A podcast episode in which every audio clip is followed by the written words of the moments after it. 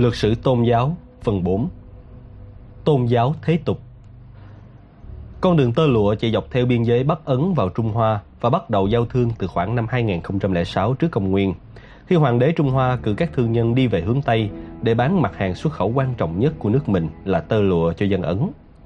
Theo thời gian, con đường tơ lụa mở rộng phạm vi thêm hơn 6.000 cây số ra đến bờ biển địa Trung Hải sát châu Âu.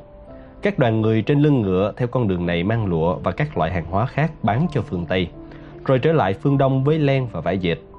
Thế nhưng, không chỉ có tơ lụa và các hàng hóa được chuyên chở qua đây, các tư tưởng cũng được trao đổi và tôn giáo được du nhập nhờ con đường nổi tiếng này. Đạo Phật được các thương nhân từ Ấn Độ mang đến Trung Hoa, từ đó trở thành một trong ba tôn giáo chính ở Trung Hoa. Tuy vậy, Trung Hoa có cách tiếp cận tôn giáo của riêng họ và từ chính xác nhất để mô tả nó là thực dụng. Từ này có gốc từ tiếng Hy Lạp mang ý nghĩa dễ hiểu là hành động hoặc việc làm, cũng là gốc của từ practical, tức là thiết thực. Trong tiếng Anh, nó có nghĩa là thực hành, hiểu theo ý đối chọi với lý thuyết, làm đúng hơn là tin đúng. Ngay cả tôn giáo đa thần xưa kia của người Trung Hoa cũng có tính thực tiễn và căn theo sự việc thực tế. Các vị thần khi đó đại diện cho sức mạnh của tự nhiên hoặc sự thất thường của thời tiết.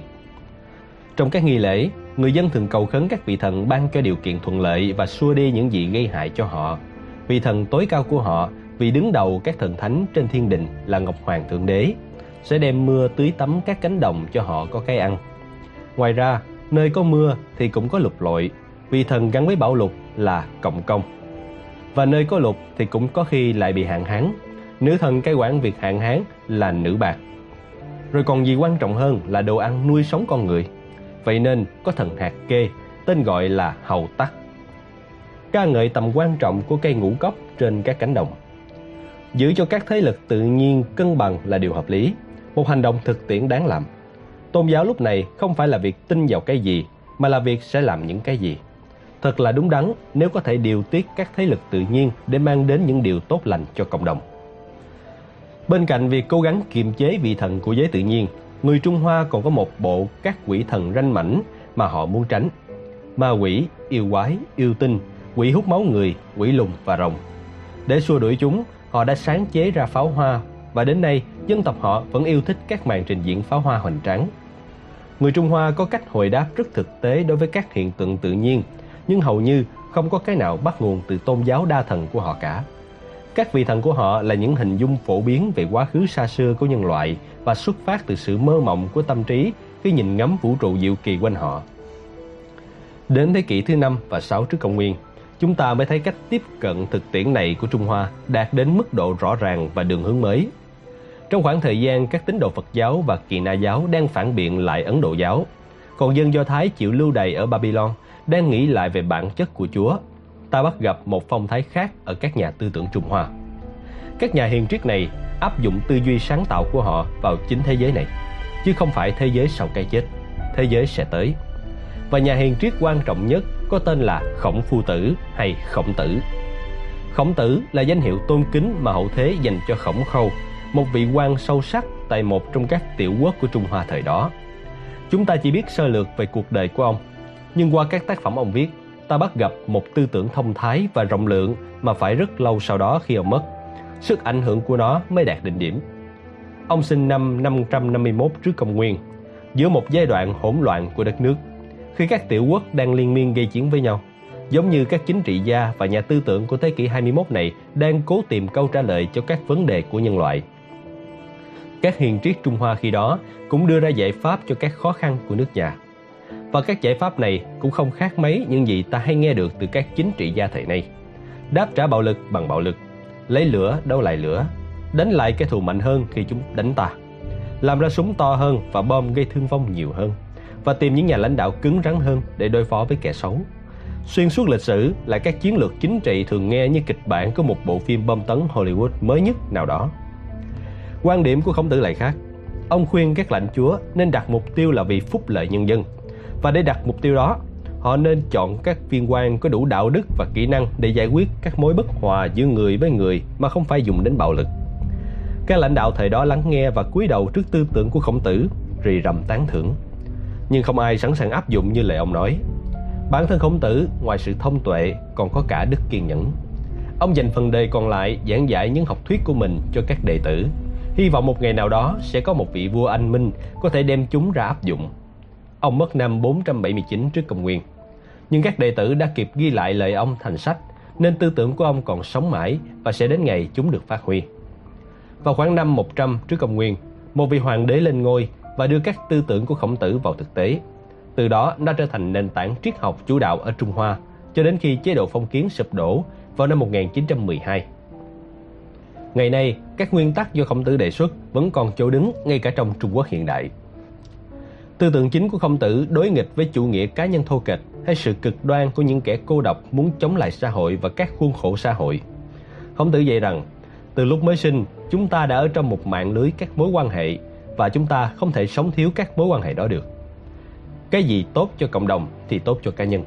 Dù đôi khi điều đó đồng nghĩa với việc phủ nhận các mong ước riêng tư của cá nhân. Cuộc sống là một mối tương hỗ qua lại. Xã hội là một thể thống nhất mà tất cả chúng ta là thành viên trong đó. Các bộ phận riêng lẻ không thể sống sót nếu tách ra khỏi cơ thể chung là xã hội. Và tình yêu thương hay lòng từ bi là chất keo kết dính tất cả với nhau.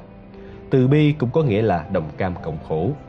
Những người từ bi sẽ cố gắng cảm nhận theo trải nghiệm của người khác để thấy sự việc từ góc độ của người khác. Từ lời dạy của khổng tử, ta nhận ra những phiên bản xa xưa của cái ngày nay gọi là quy tắc vàng, thường được phát biểu ở cái dạng khẳng định và phủ định. Hãy làm cho người khác điều bạn muốn họ làm cho bạn, và đừng làm cho người khác điều bạn không muốn ai làm cho bạn. Chữ khổng tử dùng để diễn tả tinh thần hiểu và cảm thông với người khác là nhân. Để nhất quán với nguyên tắc thực dụng của người Trung Hoa, nhân ở đây nên nhìn theo hành động chứ không đơn thuần chỉ hiểu trên lý thuyết. Nếu bạn hy sinh mạng sống của mình để cứu những người khác, bạn đang hành nhân. Nếu tôi đang trên đường đến cửa hàng mua một món đồ mà tôi đã để dành tiền từ lâu để mua nó, thế rồi tôi đưa số tiền cho một người nhập cư không nhà không cửa, thì tôi đang hành nhân. Nhân là hành vi thông tuệ nhất mà một con người có thể làm.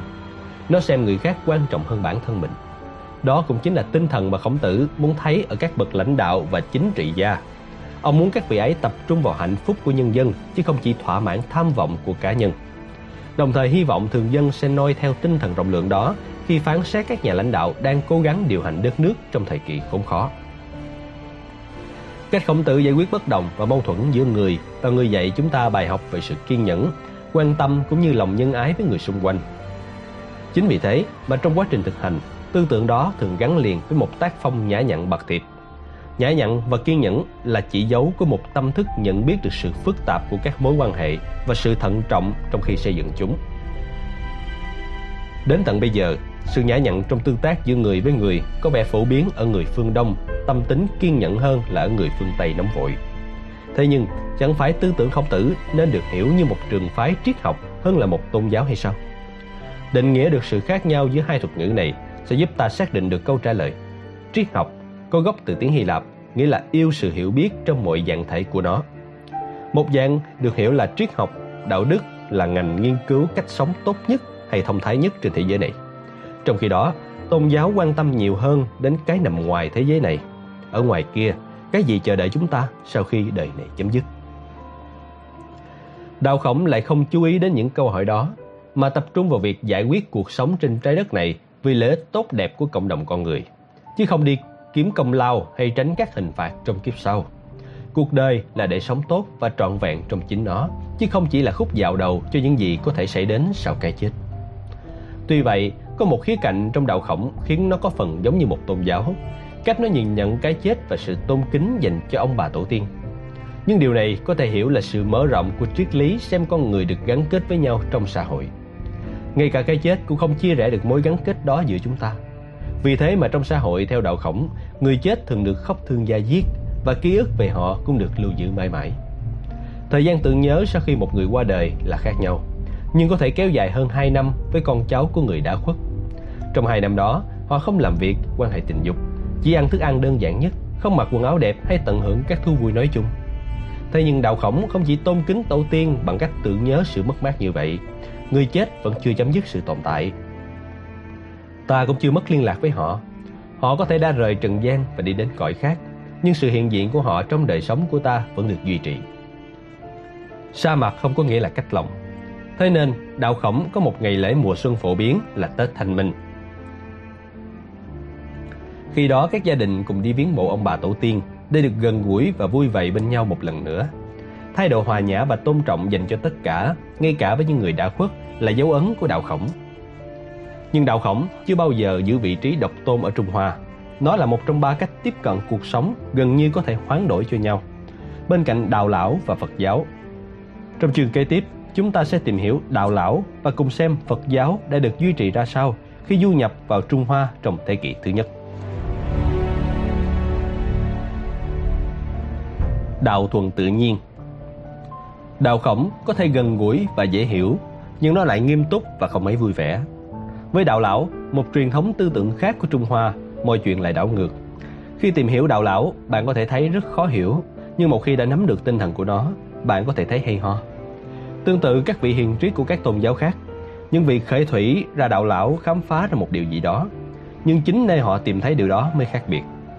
Các vị hiền triết của Hindu giáo thấy thế giới và cuộc đời của chúng ta đều là những ảo ảnh cần phải bị diệt trừ nếu muốn đạt sự giải thoát.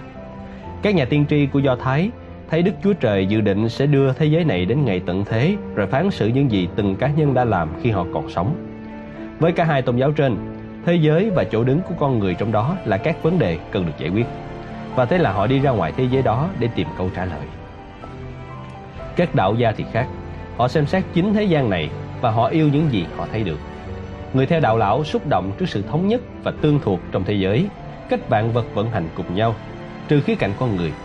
Con người đã không còn hòa đồng với vũ trụ vì tâm trí vị ngã của con người đã khiến họ lạc điệu với nhịp tự nhiên của vũ trụ này. Sự bình an nằm ở việc khôi phục sự hòa hợp với tự nhiên và sống thuận theo nhịp điệu đó. Cách đạo lão diễn tả điều đó khiến cho nhiều người thấy khó nắm bắt. Họ mời gọi con người sống thuận theo đạo của vũ trụ, nhưng họ không giải thích đạo đó là cái gì. Chuyện còn khó hiểu hơn nữa khi họ bảo rằng không thể học được đạo nếu không biết đạo.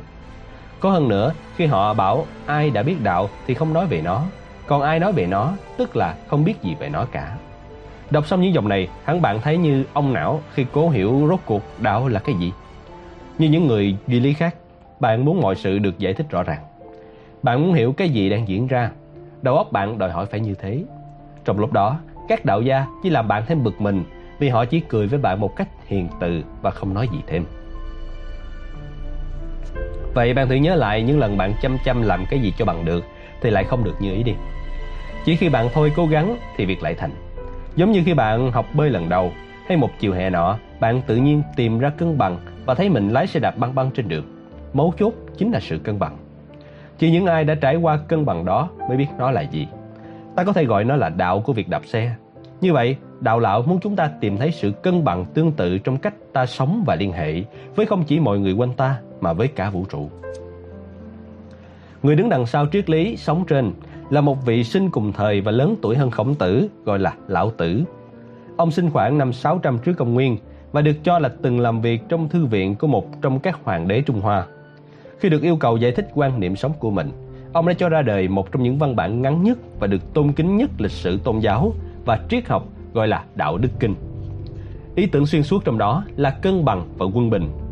Lão Tử nhận thấy trong tự nhiên, mọi điều đều có thứ đối lập để bổ sung cho nó. Ông gọi hai cực đó là âm và dương. Cái âm nào cũng có phần dương của nó. Cứ có dương thì sẽ có âm.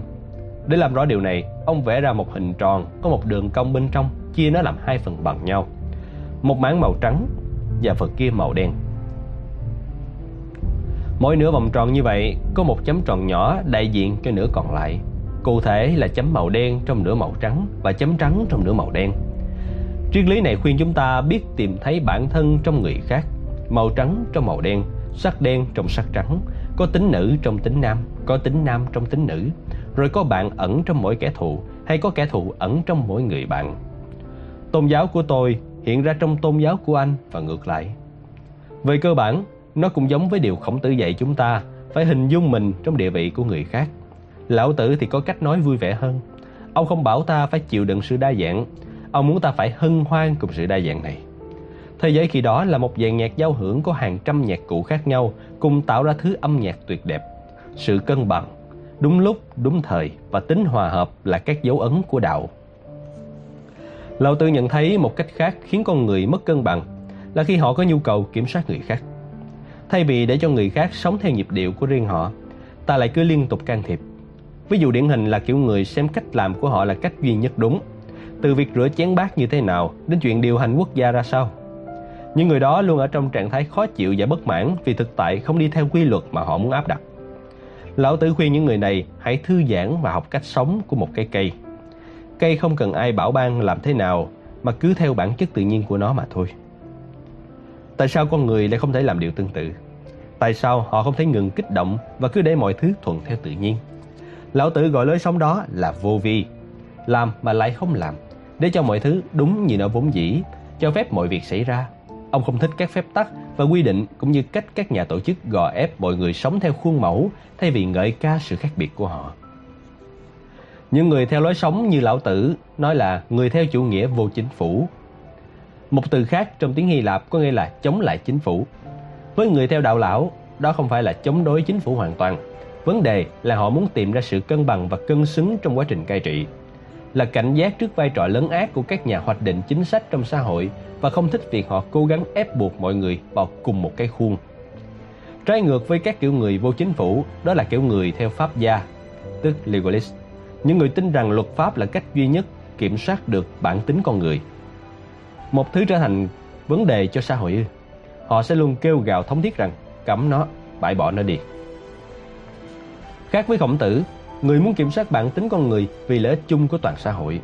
Lão Tử muốn đem lại cho mỗi cá nhân sống trong xã hội sự tự do tối đa có thể. Hai cách tiếp cận trái ngược nhau như âm và dương vậy. Đều có ưu điểm riêng.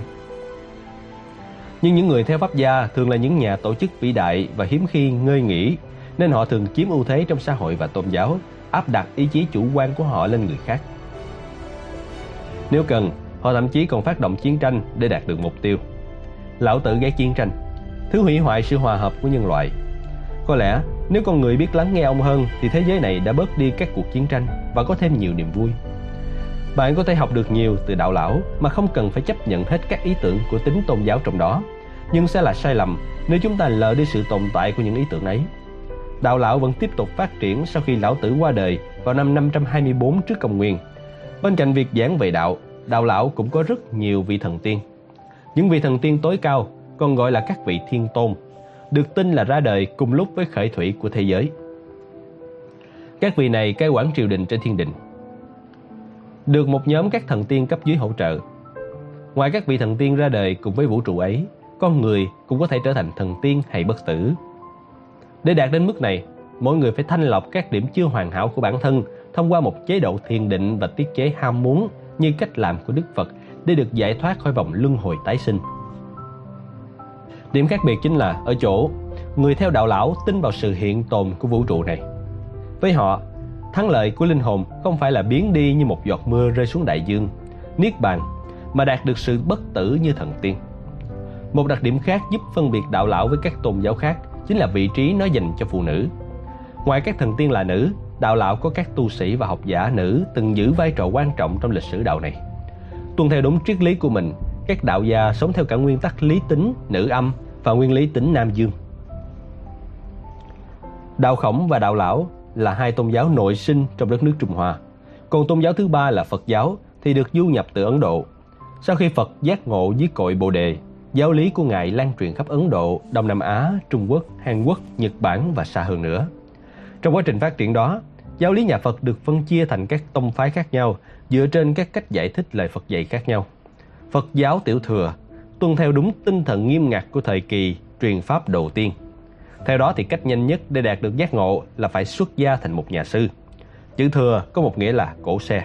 Ở đây ý nói những cá nhân có năng khiếu căn cơ phù hợp rồi thì có thể đi phương tiện nhỏ và nhanh như chiếc xe đua để đến sự giác ngộ.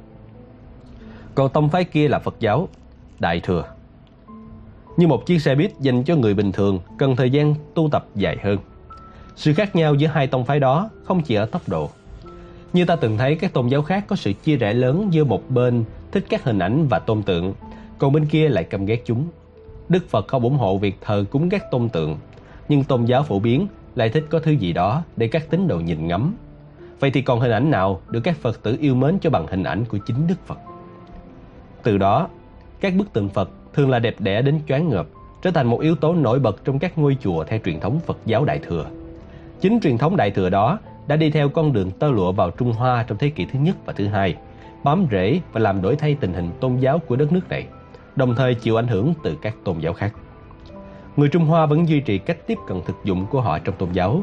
Họ không ngại pha trộn những điểm hay nhất từ các truyền thống khác nhau, cũng không ngại trung thành với một tín ngưỡng đơn lẻ nào đó một cách nghiêm ngặt.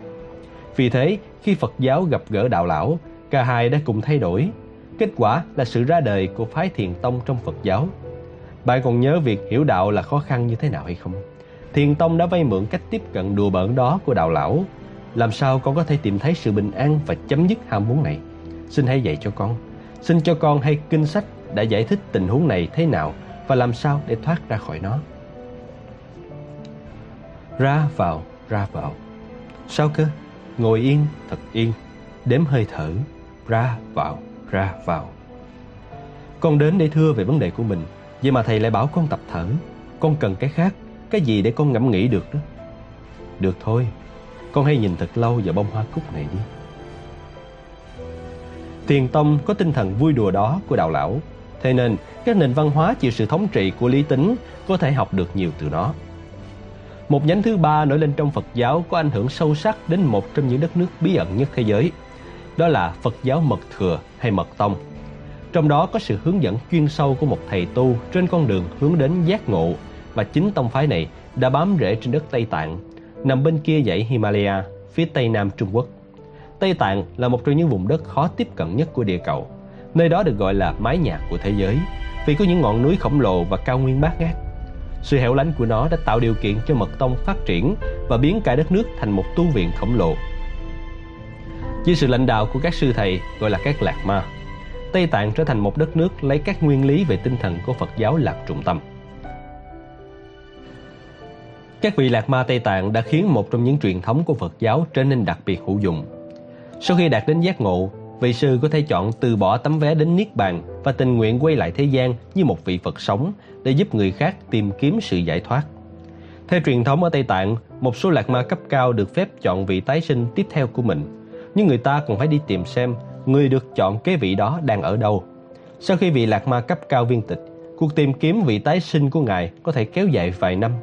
Một khi vị tái sinh đã được nhận diện vượt qua được một số bài kiểm tra, vị đó được tuyên bố chính thức là tái sinh của vị lạc ma đi trước và được đưa vào tu viện. Nổi tiếng nhất trong số các dòng truyền thừa ngày nay là bộ phái của Đức Đạt Lai Lạc Ma. Người có khuôn mặt tươi cười đã trở nên quen thuộc tại các nước phương Tây. Ngài là vị tái sinh thứ 13 của vị Đạt Lai Lạc Ma thứ nhất và có thể cũng là vị tái sinh cuối cùng. Điều đó không có nghĩa là đạo Phật đã hết thời ở đất nước Tây Tạng. Tôn giáo nói chung luôn có cách tồn tại ngoài vòng kiểm soát của các thế lực đàn áp. Tôn giáo giống như cây đe có thể làm hao mòn những cây búa giáng xuống, giống như khi Phật giáo đến Trung Hoa và không chỉ dừng lại ở đó, đạo Phật tiếp tục di chuyển về phương Đông cho đến khi tới Nhật Bản để gặp gỡ tôn giáo mà chúng ta sẽ nói đến tiếp theo. Thần đạo, đạo Shinto.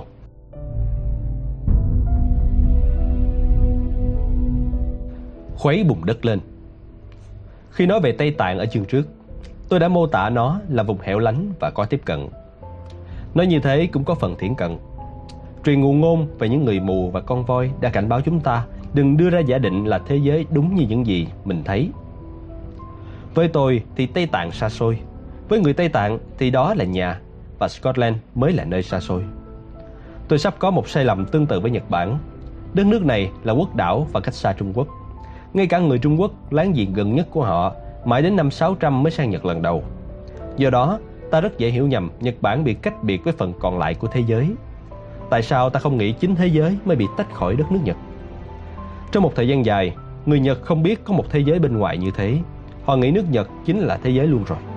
Không chỉ vậy, nước Nhật còn là tôn giáo của họ và họ yêu tôn giáo của mình rất nhiều. Như vậy để hiểu tôn giáo Nhật Bản, ta phải cố gắng hiểu người dân cảm nhận ra sao về mảnh đất của họ.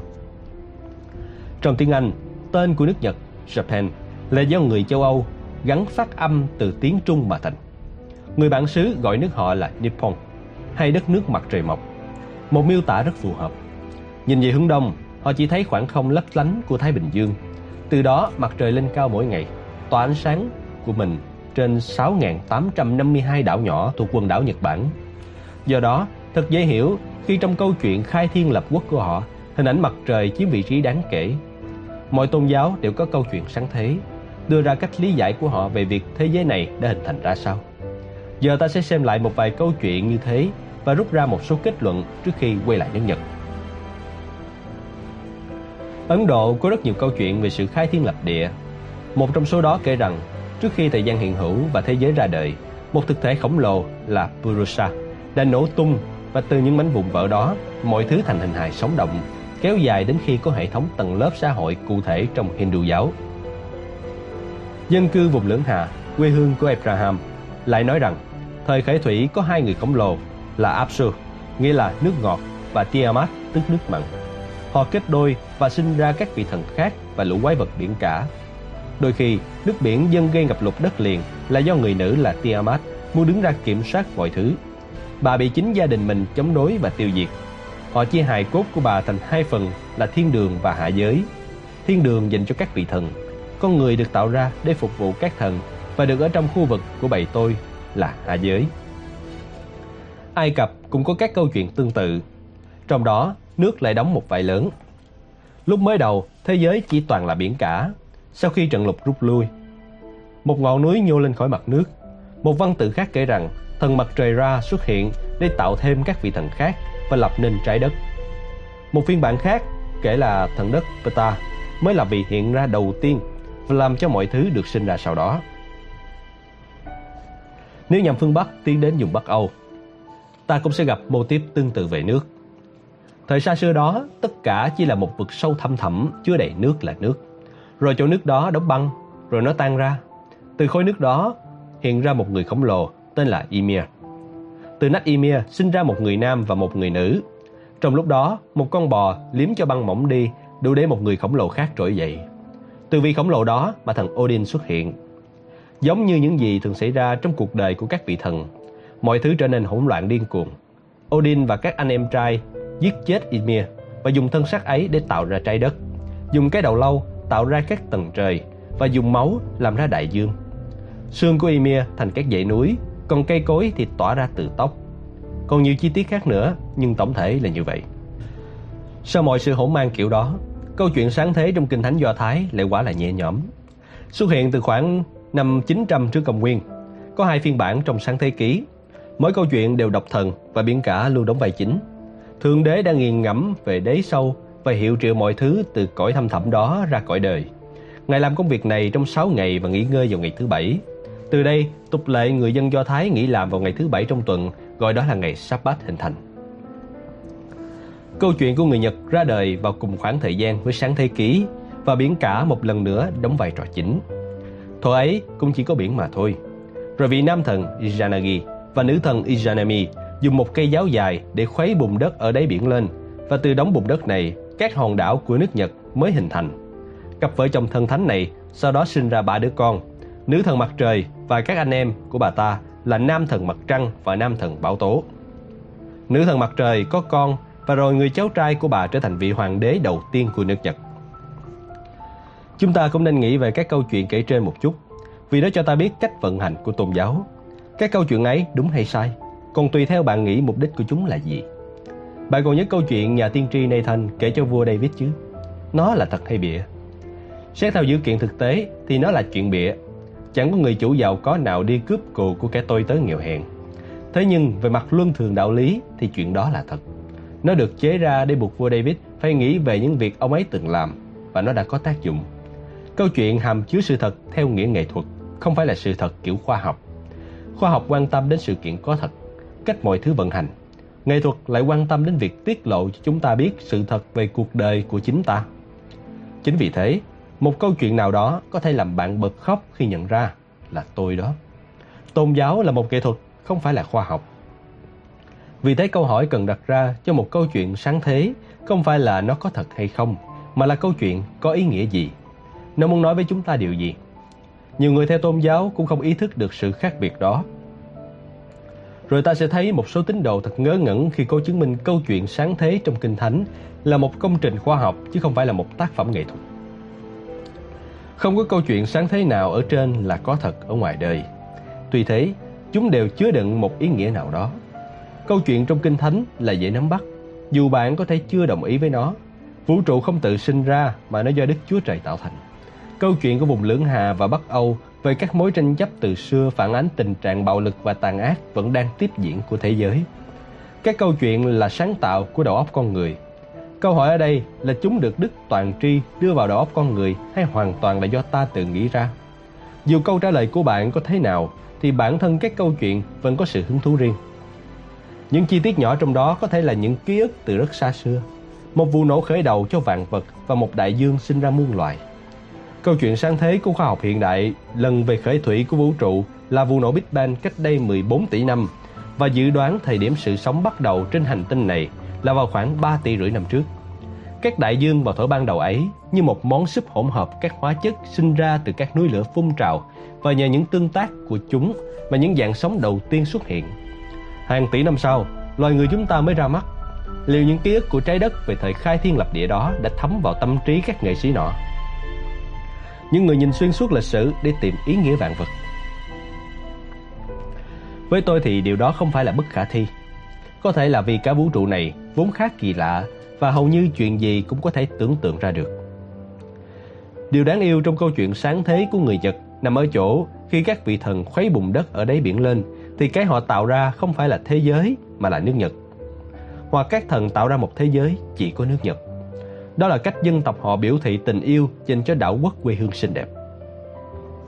Các quốc đảo thường không tránh khỏi việc tập trung chú ý vào nước mình. Họ tiếp xúc với giao thông vượt qua các biên giới trên đất liền. Nên những thôi thúc về tôn giáo của họ hiếm khi chịu ảnh hưởng từ thần linh của các nước láng giềng. Những gì ta biết về tôn giáo sơ khai của Nhật đã khẳng định điều đó. Và nếu ta nhớ thêm rằng nước Nhật chưa bao giờ bị chinh phục cho đến năm 1945. Vào cuối cuộc Thế chiến thứ hai, ta sẽ không ngạc nhiên khi khám phá ra rằng người Nhật không chỉ yêu quốc đảo quê hương bằng một tình yêu nồng nhiệt, mà họ còn tin đất nước của họ là độc đáo. Trong thời quá khứ xa xăm, có lẽ dân họ đang nghĩ chẳng có gì khác tồn tại trên đời ngoài đất nước của họ. Nước Nhật không chỉ do các thần linh tạo ra, mà nó còn là nơi trốn đi về, là mái nhà thân thương. Các tôn giáo khác tin rằng dù thần linh có thể ghé thăm trần gian, thì nơi ở của chính thức của các vị ấy vẫn rất xa bên trên chúng ta, thuộc một lãnh địa khác có tên là thiên đường. Với dân Nhật, đạo quốc xinh đẹp của họ chính là chốn cao xa đặc biệt đó. Thiên đường và mặt đất là một, thiên đường nằm ở hạ giới, hạ giới ở trong thiên đường. Một số tôn giáo xem cơ thể con người là nơi trú ngụ hữu hình của một linh hồn bất tử. Đó cũng là cách người Nhật nghĩ về mảnh đất của mình. Các hòn đảo của Nhật là biểu hiện về mặt vật chất của các tâm linh thần thánh gọi là kami, vốn hiện diện khắp nơi trong tự nhiên. Kami ngụ trong các loài động vật. Kami nằm trong các ngọn núi, mà ngọn núi đẹp và thiêng liêng nhất là núi Phú Sĩ. Kami cũng có trong cây cối và sông ngòi. Tôi nói đó là tôn giáo của họ, nhưng như thế cũng chưa chính xác lắm. Cách nói ấy gợi lên một thứ gì đó tách biệt, một niềm tin họ lưu giữ trong tâm trí. Nó cũng sai không khác gì việc nói cảm giác của bạn về bản thân là một loại tôn giáo. Điều bạn nắm bắt hay tin tưởng về chính mình, chứ không phải con người thật của bạn. Người Nhật cảm nhận về bản thân như được bao bọc trong một mạng lưới hiện hữu vĩ đại, gồm có mảnh đất này, họ và các thể tâm linh thổi sự sống vào vạn vật. Đó không chỉ là điều họ tin, đó chính là con người họ. Thuật ngữ chỉ thái độ sống này là thuyết vật linh. Nó không khác lắm với một lý thuyết hiện đại gọi là thuyết Gaia. Trong đó hành tinh này không phải một đối tượng để con người cưỡng đoạt và khai thác, mà là một sinh vật sống cần được quan tâm như cách ta chăm sóc gia đình và bạn bè mình. Nghĩa là giới tự nhiên cũng sống động và có linh hồn, có tầm quan trọng như con người vậy. Người Nhật cảm thấy điều này từ tận tâm can. Không ai bảo họ là phải yêu theo kiểu đó như một mệnh lệnh tôn giáo. Không ai bảo họ phải tin vào thế giới là như vậy. Họ không có những ngày đặc biệt trong năm để kỷ niệm việc họ khám phá ra bản chất của trái đất. Họ không có tín ngưỡng về chuyện này. Chỉ đơn thuần là một tình yêu dành cho hồn đất thể hiện qua các đền thờ họ dựng lên ở các địa điểm đẹp đẽ. Mỗi đền ghi dấu ấn với kiểu cổng đặc trưng gồm hai cột đứng và hai sàn ngang. Nhật Bản ngày nay có hơn 100.000 đền thờ như vậy và đó vẫn là những nơi được yêu kính. Cách nhìn nhận thế giới của họ thậm chí còn không có tên gọi cho đến khi người Trung Hoa đến nước Nhật vào khoảng năm 600.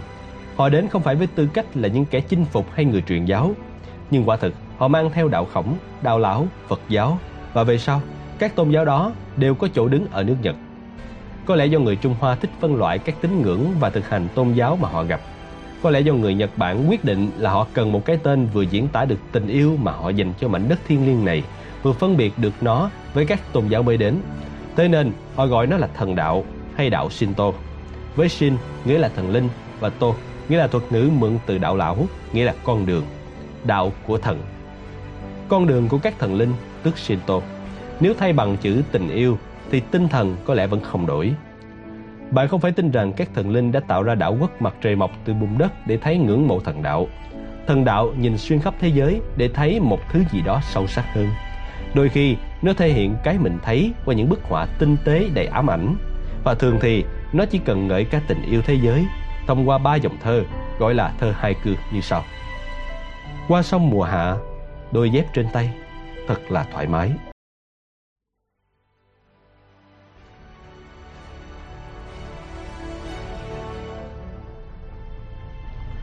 Lược sử tôn giáo phần 5 Tôn giáo cho cá nhân Trong lịch sử nhân loại, tôn giáo từng đáp ứng cho nhiều mục đích khác nhau. Trước khi khoa học hiện đại đưa ra quan điểm về nguồn gốc thế giới, các nhà viễn kiến tôn giáo cũng đã có những mô tả của mình, như ta đã thấy qua một số câu chuyện ở chương trước.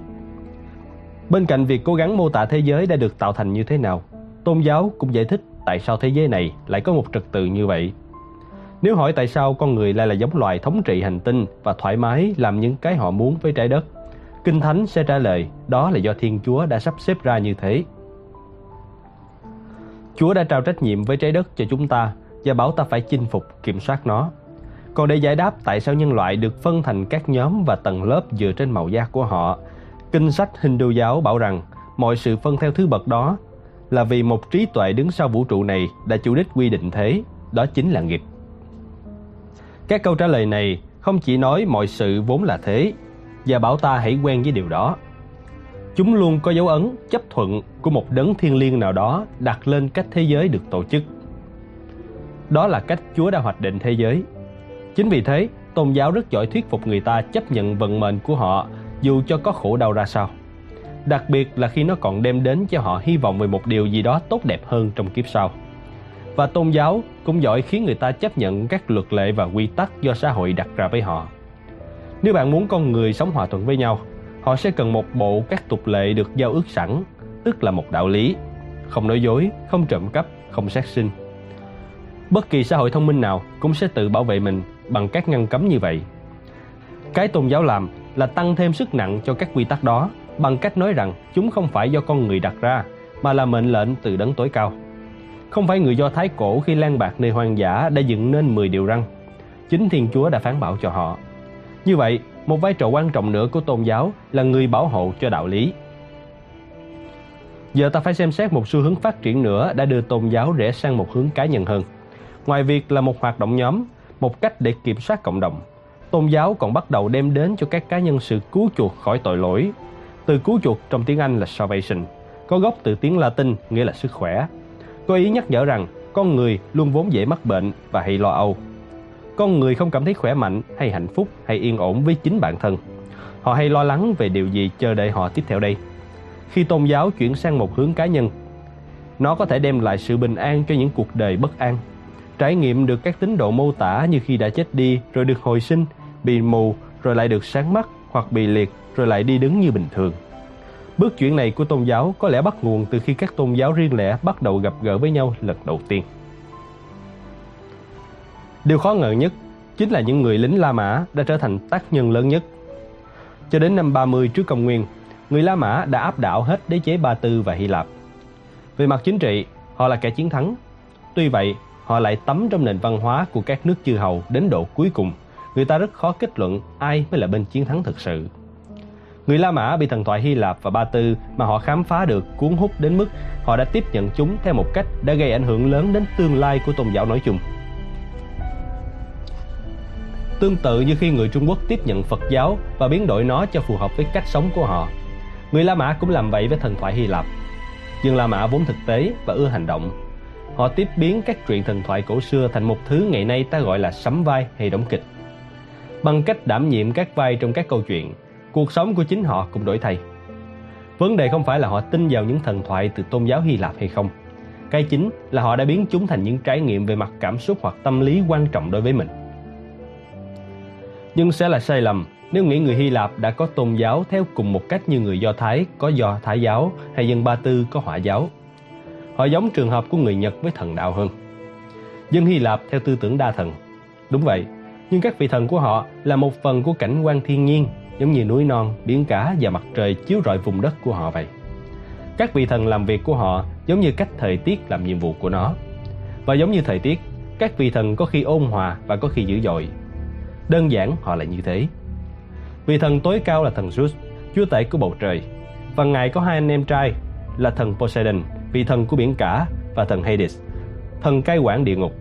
Còn hàng trăm vị thần khác nữa, một số trong đó liên quan đến nhịp điệu của tự nhiên. Nhưng một trong vô vàng cuộc phiêu lưu thần thánh đó đã trở thành nền tảng cho một giáo phái cuồng tín quan trọng và có sức ảnh hưởng dài lâu của đế chế La Mã. Câu chuyện ban đầu là một thần thoại về tự nhiên. Nhưng người La Mã đã biến nó thành cái mà ta hay gọi là tôn giáo bí truyền, tức là một hệ thống các loại thực hành và nghi lễ bí mật giúp khơi gợi các trải nghiệm cảm xúc sâu sắc trong các tín đồ. Trong chuyện của người Hy Lạp, vị thần âm phủ Hades bấy giờ đang khao khát có một người vợ để cùng chia sẻ cung điện nguyên nga u ám với mình. Thần bèn bắt cóc Persephone, con gái của Demeter, nữ thần của cây trái, mùa màng và cây cỏ. Demeter suy sụp vì mất đi con gái đến nỗi đắm chìm trong than khóc và bỏ bê nhiệm vụ của mình. Từ đó mùa màng thất bát, cây không đậu quả, loài người bị nạn đói và chết chóc đe dọa. Để cứu vãn tình hình, thần Zeus can thiệp và dàn xếp một thỏa thuận để cho mỗi bên được hưởng một nửa những gì họ muốn. Persephone chịu phán quyết ở cõi trần nửa năm và nửa năm còn lại phải sống dưới địa ngục với ông chồng chán ngắt của mình. Mỗi khi hè qua, đến lúc nàng phải xuống thế giới dưới lòng đất với Hades, mẹ nàng là Demeter lại khóc thương con gái. Vậy là mùa đông ập đến và mọi thứ chết đi. Lá lìa cành, cây trơ trụi, cánh đồng cằn cỗi. Đến mùa xuân, khi Persephone lên trần gian sống, mẹ nàng mừng vui vì nàng quay về và mọi vật lại tràn đầy sức sống. Đây là một ví dụ sinh động cho thấy một câu chuyện thần thoại được cắt gọt để nói về sự vận hành của thiên nhiên, cũng có thể được dùng để thể hiện sự thăng trầm của đời người như thế nào.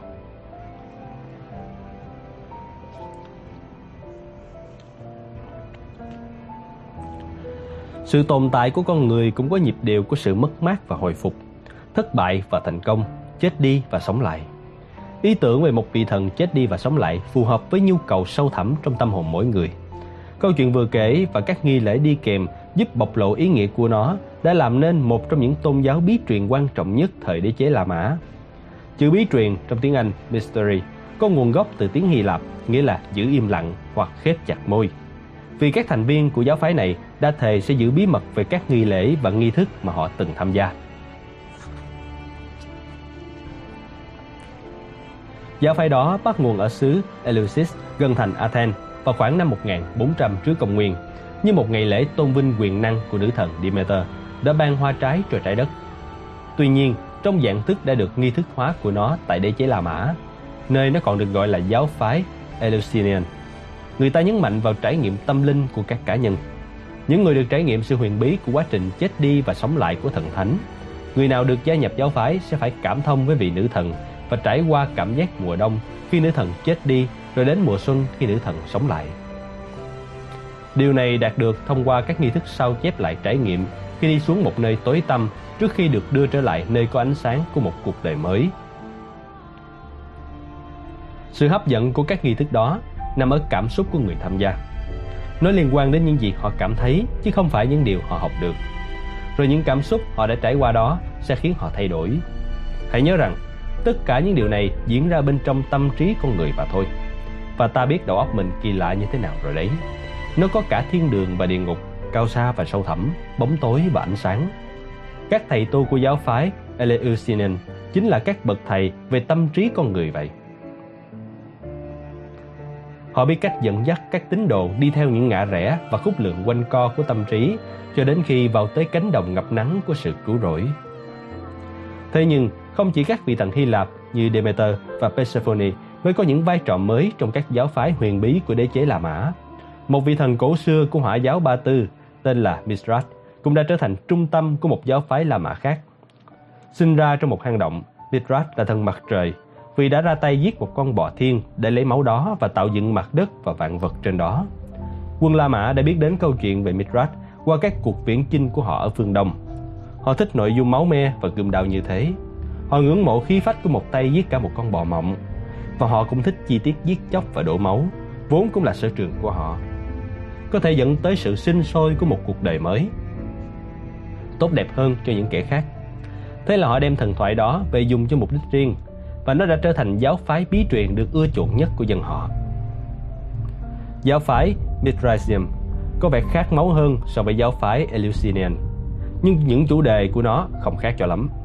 Nó cũng ngợi ca cái chết và xem cái chết như cánh cửa để đi vào cuộc đời mới. Các nghi lễ cũng được tổ chức kín đáo và có tác động mạnh mẽ về mặt cảm xúc. Nó cũng đề cao cái cảm thấy được hơn là cái học được. Các hang động, hốc đá vốn là những nơi ghê rợn nên việc các tín đồ được dẫn vào đó sẽ có tác động khó chịu với họ. Bản thân lính La Mã phải đối diện với cái chết mỗi ngày.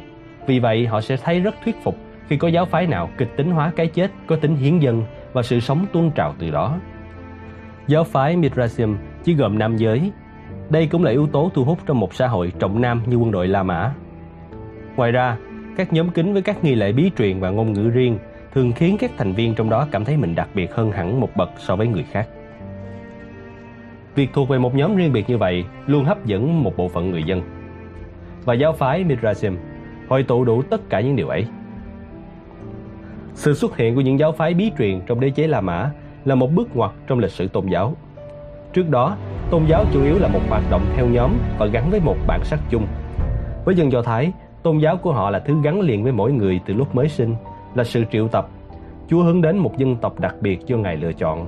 Sự nghiêm trang mang tính đạo đức của họ thường cuốn hút những người ngoài có cảm tình với tôn giáo này. Dù vậy, những người không phải dân Do Thái mà người nước ngoài không thể đổi xuất thân dân tộc để được gia nhập. Hindu giáo cũng là một thứ gắn liền với con người ta từ khi ra đời tầng lớp xã hội vậy. Đến đây thì Phật giáo là ngoại lệ duy nhất. Nó đã bắt đầu thách thức số phận gắn với nhóm và đưa ra một lối giải thoát cho các cá nhân. Và đến thời điểm đó, tính ở phạm vi châu Á, Phật giáo đang trên đường trở thành một tôn giáo phổ quát, một tôn giáo dành cho bất cứ ai ở bất cứ đâu và ở bất cứ thời điểm nào. Điều thú vị là các tôn giáo mang lại sự giúp đỡ cho mỗi cá nhân riêng lẻ có nhiều khả năng phát triển và lan rộng hơn. Bởi lẽ thế giới luôn có vô số cá nhân đang tìm kiếm sự cứu rỗi. Các giáo phái bí truyền là minh chứng cho khuynh hướng đó. Các cá nhân tình nguyện gia nhập các giáo phái đó. Từ đây mà quan niệm xem tôn giáo là bản sắc của một nhóm đã thay đổi và được thay thế thành sự chuyển hóa có tính cá nhân. Ngay cả phương pháp mà các giáo phái đó dùng để mang lại cho tín đồ trải nghiệm cảm xúc về sự cứu rỗi cũng mang một đặc trưng mà các tôn giáo sinh sau đẻ muộn sẽ sao chép theo. Ý tưởng về một vị thần chết đi và sống lại một lần nữa hấp dẫn với bản tính con người, nhất là khi nó gợi ý một cách trỗi dậy từ nấm mồ của chính họ. Phải mất vài thế kỷ nữa thì các khuynh hướng này mới được thể hiện rõ ràng nhất trong lịch sử tôn giáo. Tuy thế, bối cảnh cho sự xuất hiện của một tôn giáo chiếm ưu thế và đông đảo nhất trên thế giới đang được dựng lên, kỳ tổ giáo, mà vào giai đoạn đỉnh cao phát triển thì tên gọi phổ biến của nó là Công giáo, tiếng Anh là Catholic. Từ này có gốc từ tiếng Hy Lạp nghĩa là phổ quát. Tính điều nền tảng của nó nằm ở sự chết và sự phục sinh của Đức Chúa. Trong những chương tiếp theo, chúng ta sẽ khám phá xem làm thế nào thứ ban đầu chỉ là một nhánh do thái nhỏ bé ở thế kỷ thứ nhất đã chuyển mình thành một tôn giáo phổ quát đích thực đầu tiên, giáo hội công giáo, cũng như danh xưng đó từ đâu mà ra. Khi tô giáo hay Cơ đốc giáo theo phiên âm Hán Việt tương ứng với từ tiếng Anh là Christianity, bao gồm các nhánh chính là Công giáo La Mã, Tin lành, Chính thống giáo Đông phương, Anh giáo. Ở Việt Nam, Thiên Chúa giáo thường được dùng để chỉ Kitô giáo hay riêng Công giáo. Tuy nhiên trong sách này sẽ không dùng cách gọi như thế, vì Thiên Chúa giáo có thể chỉ chung cả Kitô giáo, Do Thái giáo và Hồi giáo, tức là các tôn giáo khởi nguồn từ Abraham và cùng thờ Thiên Chúa.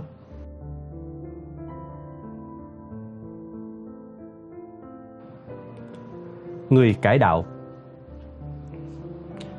Người cải đạo là kiểu nhân vật thường thấy khác trong các câu chuyện tôn giáo. Cải hoán nghĩa là quay đầu theo hướng ngược lại. Hầu hết mọi người sẽ thay đổi quan điểm theo thời gian, nhưng đó thường là một quá trình từng bước một, như một cú xoay chậm. Cải hoán trong tôn giáo lại hiếm khi diễn ra như thế. Người cải đạo có thể thay đổi trong nháy mắt. Họ bất thình lình quay ngoắt 180 độ, đột ngột đến mức sau đó họ kể lại như thể họ vừa được sinh ra lần nữa. Cách ví von tái sinh như vậy rất hợp vì nó nhắc ta nhớ rằng luôn cần thời gian thai ngán để một em bé thành hình. Dù lúc sinh nở có nhanh chóng đến đâu. Tương tự như vậy, thời điểm cải đạo có thể đột ngột, nhưng thực chất nó chỉ là cao điểm của một quá trình đã diễn ra hàng năm trời.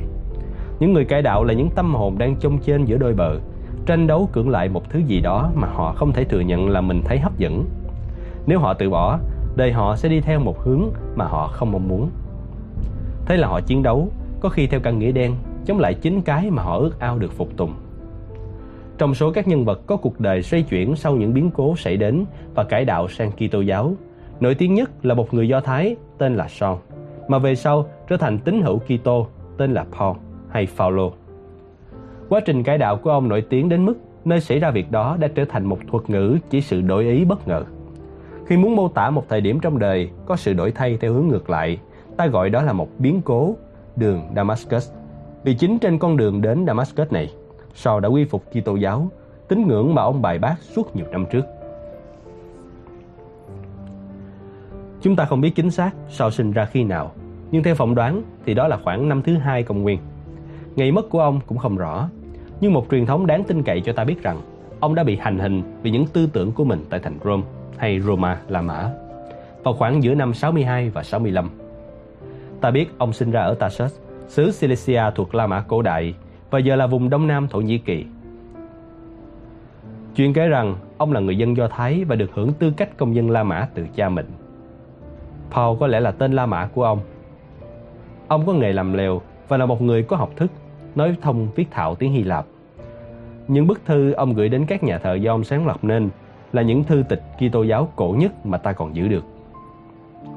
Có thể ông đã từng học tập một thời gian ở Jerusalem với một người thầy quan trọng tên là Gamaliel. Ông cũng nhận mình thuộc phái Pharisee. Dù các tôn giáo có nhận mình thống nhất ra sao, họ đều là một liên hiệp các nhóm nhỏ với những cách thực hành tín ngưỡng khác nhau.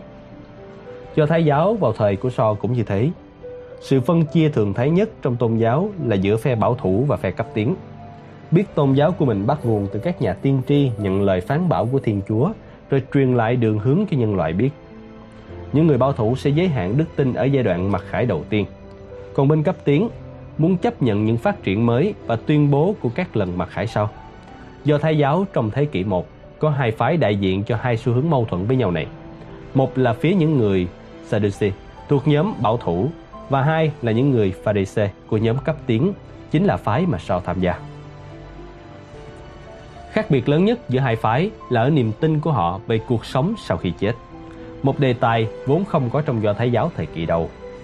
Phát hiện của Abraham là chỉ có một đấng thượng đế duy nhất. Còn Moses khám phá ra Thiên Chúa đã tuyển chọn dân Do Thái làm dân riêng, là dân tộc gìn giữ giáo luật của Thiên Chúa. Đó cũng là điểm tinh túy nguyên sơ của Do Thái giáo mà phái Sadducee muốn giữ vững.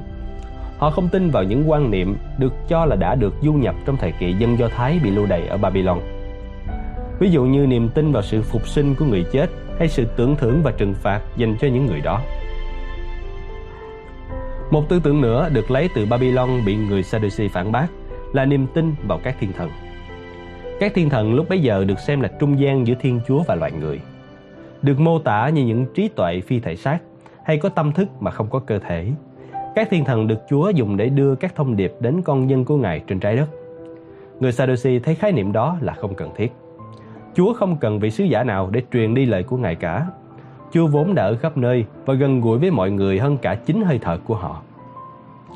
Phía Pharisee lại nhìn nhận khác. Họ cấp tiếng và không cho rằng Chúa đã ngừng phán dạy con dân của người những điều huyền bí về chính Ngài cũng như các kế hoạch của Ngài cho cõi thế. Tại sao họ nên tin rằng Chúa đã truyền hết nguồn tri thức cho con dân của Ngài từ hàng trăm năm trước? Tại sao đó không thể là một Đức Chúa vẫn hàng sống, vẫn có thể gọi các nhà tiên tri mới để truyền dạy lại những sự thật mới cho dân chúng? Chẳng phải vị tiên tri Daniel từng bảo Chúa đã trao cho thiên thần Michael trách nhiệm với dân Israel và rằng sau một khoảng thời gian khó khăn chưa từng có, dân họ sẽ được đưa vào nước Chúa để người chết sống dậy trong mồ. Một số thì được sự sống đời đời, một số thì mãi đọa đầy tuổi hổ. Chính giai đoạn khổ ải của họ dưới thời cai trị của quân La Mã là một minh họa chính xác cho lời mô tả của Daniel đấy thôi. Chẳng phải tất cả họ đang mong chờ đến hồi kết mà Daniel đã hứa và sự xuất hiện của vị cứu tinh hay đấng Messiah để thực thi hồi kết đó. Thời kỳ đó ở Israel chứng kiến sự xáo động cả về mặt tôn giáo và chính trị. Jerusalem đầy những nhóm người muốn tìm kiếm vị cứu thế. Tuy vậy, bất cứ kẻ giả dạng nào tự xưng là vị cứu thế rồi được nhân dân tung hô lên cũng đều phải đối mặt với hiểm nguy gấp 3 lần bình thường. Khi ấy Israel do một nhóm các vị quan La Mã nóng vội quản lý, mà họ vốn rất nhạy cảm với những dấu hiệu bạo động dù là nhỏ nhất. Theo các vị ấy, Đấng Messiah chỉ là một tên gọi mỹ miều dành cho một kẻ nổi loạn chống lại nền cai trị La Mã, mà họ thì biết cách đối phó với các kẻ nổi loạn như vậy. Các giáo sĩ cai quản đền thờ ở Jerusalem cũng là mối nguy đối với những kẻ giả mạo đấng cứu thế. Với người La Mã, họ có thể là những kẻ gây bạo loạn chính trị, còn với các giáo sĩ, họ bị xem là những tên bán bộ Chúa khi dám thách thức quyền hành độc tôn của các giáo sĩ trong việc xác định ý chí của Chúa. Và các vị giáo sĩ cũng biết phải xử lý những kẻ bán bộ Chúa như thế nào. Các thành viên của hoàng tộc Herod do người La Mã phân công cai quản bốn vùng lãnh thổ của Israel cũng là mối nguy hiểm đối với kẻ xưng là đấng cứu thế. Các hoàng thân nhỏ bé này vẫn bám vào chút tàn dư quyền lực, nên những kẻ cứu thế kia là mối đe dọa cho địa vị của họ. Và họ cũng biết cách xử lý những ai đe dọa chỗ đứng của mình. Vào dịp lễ quá hải nọ, một người xưng là đấng cứu thế có tên là Giêsu đã bị người La Mã kết tội nổi loạn. Thầy thượng tế cũng đồng lòng kết án người đó phạm tội bán bộ thánh thần.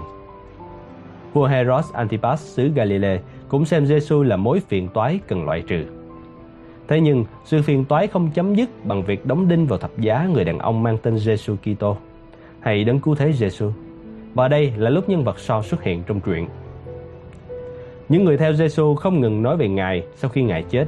Họ còn trở nên táo bạo hơn và nói rằng họ có bằng chứng cho thấy Giêsu chính là đấng Messiah do Thiên Chúa gửi đến để chuẩn bị cho dân Israel đối diện với ngày tận thế. Sau khi Giêsu chết, họ còn thấy Ngài xuất hiện trong nhiều dịp và ở nhiều địa điểm khác nhau, dặn họ hãy ở bên nhau và chờ đợi sự trở lại sau cuối của Ngài.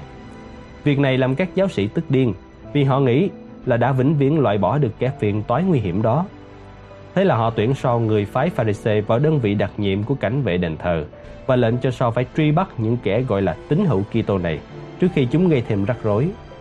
So vốn rất thèm khát công việc đó nên đã rất hăm hở sau khi được lệnh. Chúng ta có chút mô tả về So từ sau thời điểm này. Ông nhỏ người, hói đầu và chân vòng kiền. Ngay chính ông cũng thừa nhận mình không có gì ấn tượng về mặt hình hài. Thế nhưng có một điểm khác biệt ở ông, ở trong đôi mắt ông. Ông có cái nhìn nhiệt thành, mãnh liệt của một kẻ chuyên tìm kiếm. Trong ông cháy bỏng nguồn năng lượng không biết mệt mỏi và ông cũng biết tranh luận. Đó là người đàn ông giờ đã mang danh nghĩa người truy lùng dân Kitô. Tuy nhiên, xin nhớ cho son cũng là người phái Pharisee. Phía Sadducee thì không tin bất cứ ai có thể sống dậy lần nữa, nên họ xem các tuyên bố của dân Kitô là nhảm nhí. Lập luận của họ rất thẳng thừng, không người nào có thể phục sinh cả, Giêsu cũng là người, vậy thì Giêsu không hề phục sinh. Phía Pharisee lại thấy khác. Họ tin đến một ngày nào đó, Thiên Chúa sẽ gọi người chết sống dậy để nhận sự phán xét cuối cùng. Họ chỉ không tin rằng Chúa đã gọi đến Giêsu và So cũng không tin như thế. Vậy nên, ông mới trên đường đuổi bắt những kẻ bán bổ tin điều ngược lại. Nhưng liệu So có chút ngờ vực nào hay không? Đó có phải là lý do khiến ông dữ dội như thế? Biết đâu, khi đuổi theo các tín đồ Kitô trên cùng khắp đất nước, ông cũng đang chạy trốn chính bản thân mình. Cứ thế ông lên đường, ông nghe nói đã bắt đầu có những người theo Giêsu ở Damascus, nơi cách Jerusalem hơn 100 cây số về hướng bắc. Họ sẽ làm gì tiếp theo?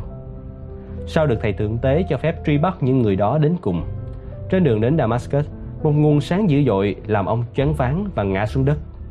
Kế đến, ông nghe thấy một giọng nói: "Tại sao ngươi ngược đãi ta như thế?" Sao hét lên, ngươi là ai? Và nghe được lời đáp, ta là Giêsu, kẻ mà ngươi đang hành hạ. Sau đó, giọng nói ấy bảo So đứng lên và tiến vào Damascus, rồi sẽ được bảo phải làm gì tiếp theo. Lúc So đứng dậy thì ông đã bị mù. Đừng bỏ qua chi tiết bị mù này và xem đó là sự mê tín. Hãy nhớ rằng đầu óc con người có thể khó lường đến thế nào. Có một câu nói rằng chẳng ai mù lòa cho bằng kẻ không chịu nhìn cả. Việc so mù là triệu chứng của sự không chịu thừa nhận cái mà giờ đây ông đã biết là đúng suốt một thời gian dài.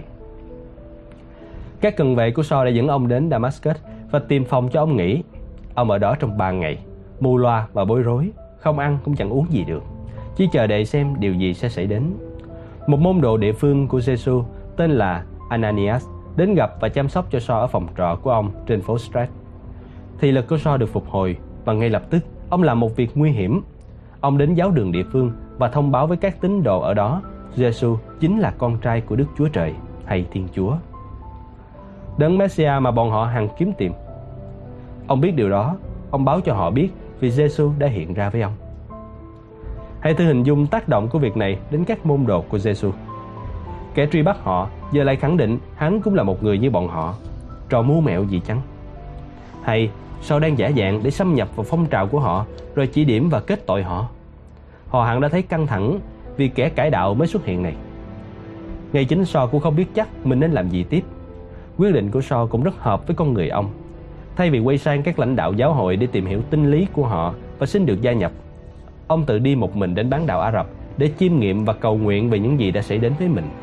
Ông cho rằng mình không cần thêm hướng dẫn của ai khác về tín ngưỡng Kitô. Giêsu khi hiện ra trên đường đến Damascus đã trao cho ông tất cả những gì ông cần. Sự phục sinh của Giêsu chính là thông điệp rồi. Nắm lấy điều đó và bạn đã có mọi thứ cần thiết. Mất 3 năm nữa thì sao? Giờ tên là Paul mới đến Jerusalem để gặp các vị lãnh đạo khác của phong trào đi theo Giêsu. Gọi là các vị lãnh đạo khác vì lúc bấy giờ chính Paul cũng tuyên bố mình là một thánh tông đồ hay sứ đồ, nghĩa là một môn đồ được Giêsu sai đi rao giảng thông điệp của người. Thế nên các vị tông đồ lãnh đạo kia cần làm quen với sự thật đó. Các vị tông đồ khác nghĩ, không phải kỳ lạ hay sao khi người mới tôn xưng trước mặt họ này chưa từng gặp và cũng không biết gì về cuộc đời trần thế của Giêsu lại nói về sự phục sinh của người. Dù đã biết Giêsu, chính chúng ta vẫn còn thấy rối rắm về nhân vật này. Chúng ta chưa từng nghe ai nói về chuyện như Giêsu cả. Liệu Giêsu có phải đấng cứu thế, một Messiah hay không? Chúng ta đã theo người để tìm hiểu, nhưng mọi thứ không như chúng ta mong đợi. Thế thì, người đàn ông có tên Giêsu này là ai? Chuyện gì đã thực sự xảy ra với ông? Đấng cứu thế Điều đầu tiên ta nên biết về Giêsu Kitô là Kitô không phải là họ. Kitô là một tước hiệu bắt nguồn từ chữ Christo trong tiếng Hy Lạp, vốn được dịch từ chữ Messiah trong tiếng Do Thái. Như vậy, ông là Giêsu đấng Messiah. Chỉ có điều, không phải ai cũng đồng ý như vậy, nên ngay cả tên của ông cũng còn là đề tài gây tranh cãi đến tận lúc ông chết.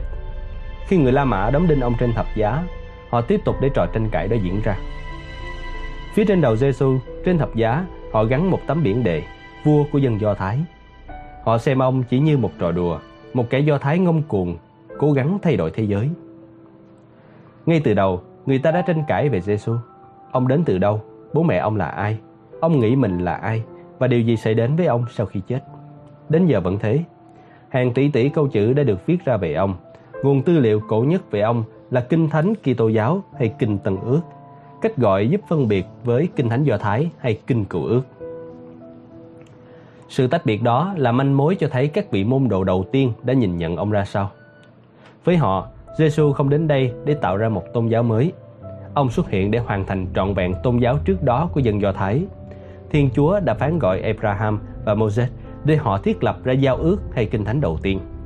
Giờ đây, Thiên Chúa yêu cầu Giêsu lập nên một thỏa ước mới và hoàn thiện nó trong thời đại của đấng cứu thế.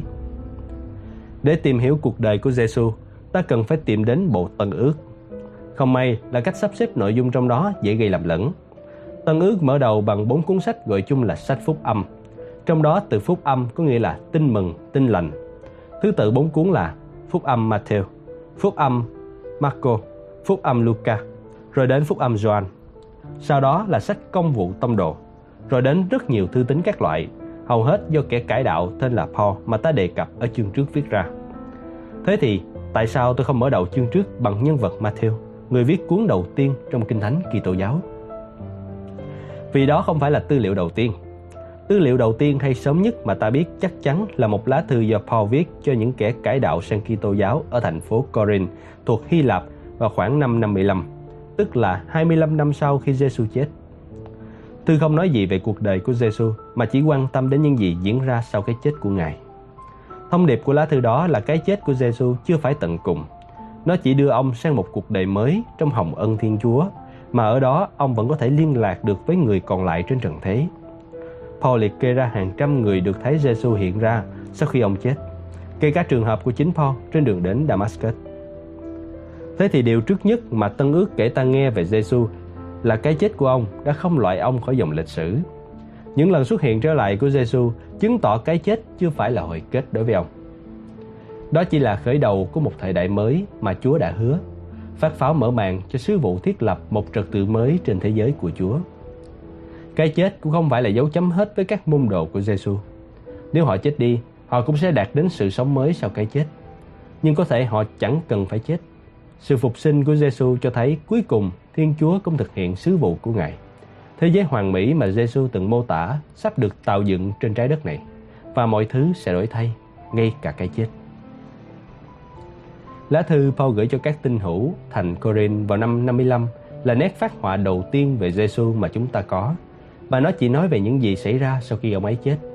Còn để biết về cuộc đời ông thì ta phải tìm hiểu trong bộ phúc âm ra đời sau này.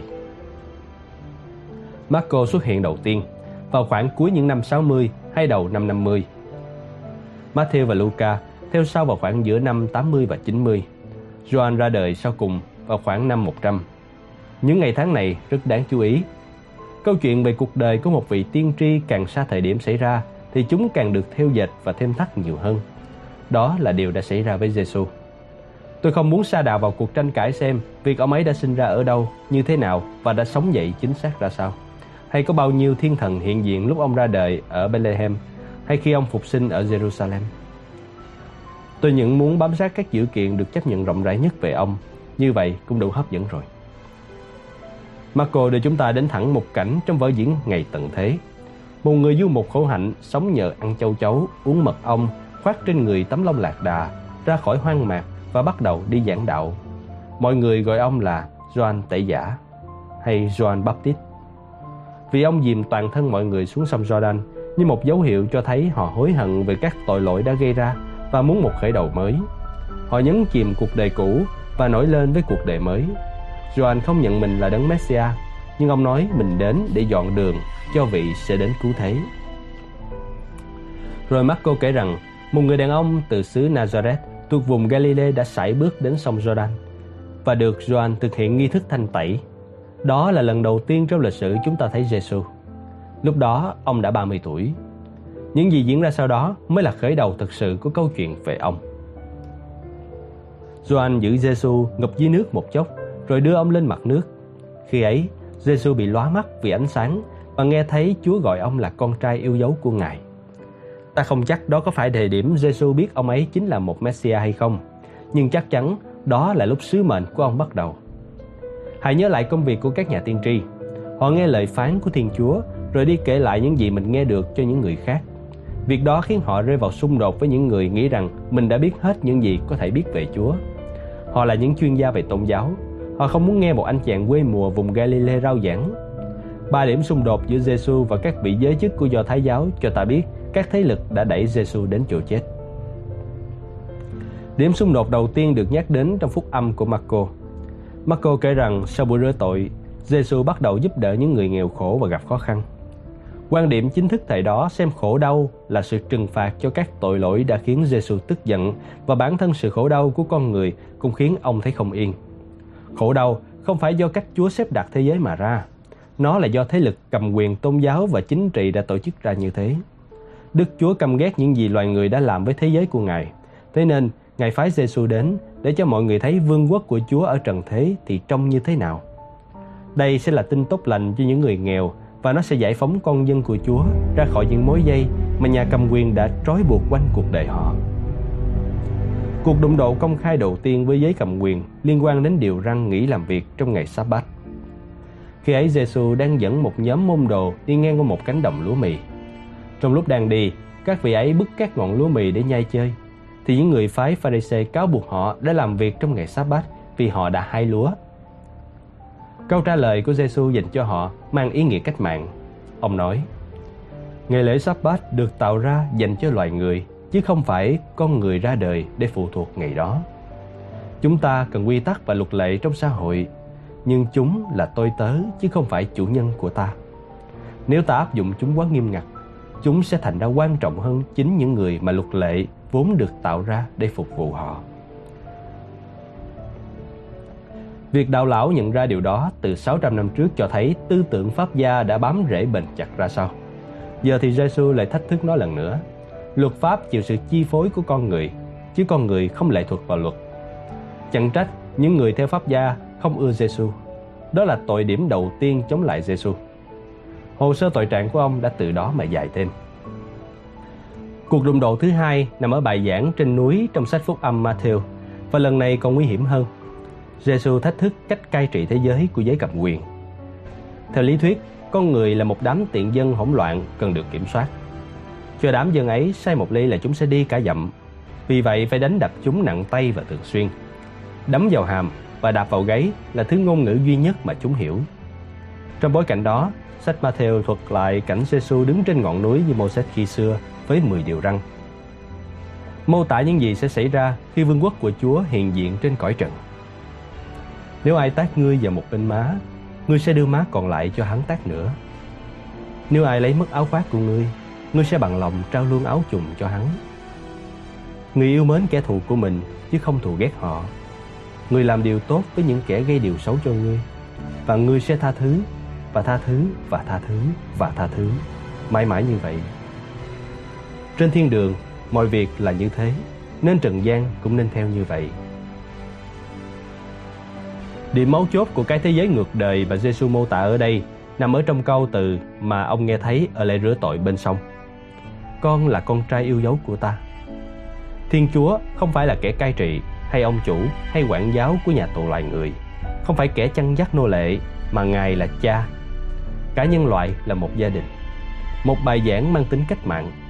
Không khó hình dung với cầm quyền đã trông chừng Giêsu. Việc này là tội điểm thứ hai và hồ sơ kết tội ông lại dài thêm. Xung đột lần 3 được kể lại trong phúc âm của Luca. Giêsu không bao giờ thuyết giảng để bảo mọi người phải nghĩ gì. Giống các nhà tiên tri của Israel, ông chỉ kể các câu chuyện khiến mọi người tự suy ngẫm. Có lần, một người nghe đã nhờ ông nhắc lại những điều răn quan trọng nhất trong luật Do Thái. Giêsu đáp lời: Ngươi phải hết lòng, hết tâm ý, hết sức lực mà kính yêu Chúa. Đó là nội dung điều răn thứ nhất. Thứ hai là yêu thương những người lân cận như yêu thương chính bản thân. Người kia đáp, đúng thế rồi. Tuy nhiên, người lân cận với tôi là những ai? Giêsu đưa ra dụ ngôn về người Samari nhân lành thay cho câu trả lời. Dụ ngôn kể rằng một người nọ rơi vào tay bọn cướp, bị chúng lột trần, đánh đến bất tỉnh rồi quẳng lại trên một con đường hoang vu nguy hiểm. Một tu sĩ cùng với phụ tá đi ngang qua. Cả hai đều là người tốt và muốn giúp người đang gặp nạn kia, nhưng tôn giáo của họ lại không cho phép. Người nằm bên vệ đường có thể đã chết, mà theo tôn giáo của họ thì việc chạm vào xác chết sẽ khiến họ bị ô uế. Rồi người này có thể thuộc một chủng tộc mà dân Do Thái không được phép giao thiệp. Thế nên việc đụng đến anh ta sẽ làm họ bị dơ bẩn. Thế là cả hai người tránh sang bên kia đường và để anh này nằm lại đó. Sau đó, một người Samari, một chủng tộc mà dân Do Thái không được phép tiếp xúc đi đến. Tôn giáo của người Samari nọ cũng có những điều cấm tương tự. Tuy nhiên, lòng thương xót của anh với cảnh ngộ của người gặp nạn đã lấn át vấn đề tôn giáo. Anh đến bên người đàn ông để giúp đỡ và đã cứu sống anh ta. Theo Giêsu, một người lân cận không hẳn chỉ là một người thuộc cùng tôn giáo với bạn. Người lân cận là bất cứ ai cần sự trợ giúp của bạn. Nếu Chúa là cha của chúng ta và chúng ta là con của Ngài, vậy thì tất cả mọi người đều là anh chị em và người lân cận của ta hết. Rất dễ bỏ qua cái đích được nhắm đến của dụ ngôn trên. Trong chuyện về ngày Sa-bát ở sách của Marco, cái đích nhắm đến là vấn đề luật pháp. Bài giảng trên núi của sách Matthew thì nhắm đến chính trị cường quyền. Còn trong câu chuyện về người Samari nhân lành, tôn giáo là đích nhắm. Giêsu đã nói rằng thiết chế tự cho mình là đại diện của Thiên Chúa có thể dễ dàng trở thành kẻ thù lớn nhất của Chúa vì nó đặt những quy tắc của mình cao hơn tình yêu của Thiên Chúa. Thật dễ hiểu là các giáo sĩ khi nghe Giêsu nói thế đã thù ghét ông và bắt đầu chuẩn bị tố giác ông. Vụ việc này là điểm tội thứ ba trong hồ sơ kết tội của Giêsu. Việc họ đến bắt ông đi giờ chỉ còn là vấn đề thời gian. Giêsu đã dạy cho các môn đồ một câu kinh. Nó ngắn nhưng đã cô động mọi thứ Giêsu từng dạy họ. Lạy cha chúng con ở trên trời, chúng con nguyện danh cha cả sáng. Nước cha trị đến, ý cha thể hiện dưới đất cũng như trên trời. Câu kinh này đã lâu đời đến mức nó đã phần nào mất đi sức mạnh ngay cả với các Kitô hữu còn đang tụng đọc nó. Thế nhưng hãy tưởng tượng tác động của nó nếu bạn là một vị giáo sĩ nghĩ mình đã phụng sự trọn vẹn Chúa trên trần gian. Hay bạn là một nhà cầm quyền đang cố giữ một sứ thuộc địa bất kham trong tầm kiểm soát. Thì đây là ngôn từ dễ khiến cho một người bị bức hại.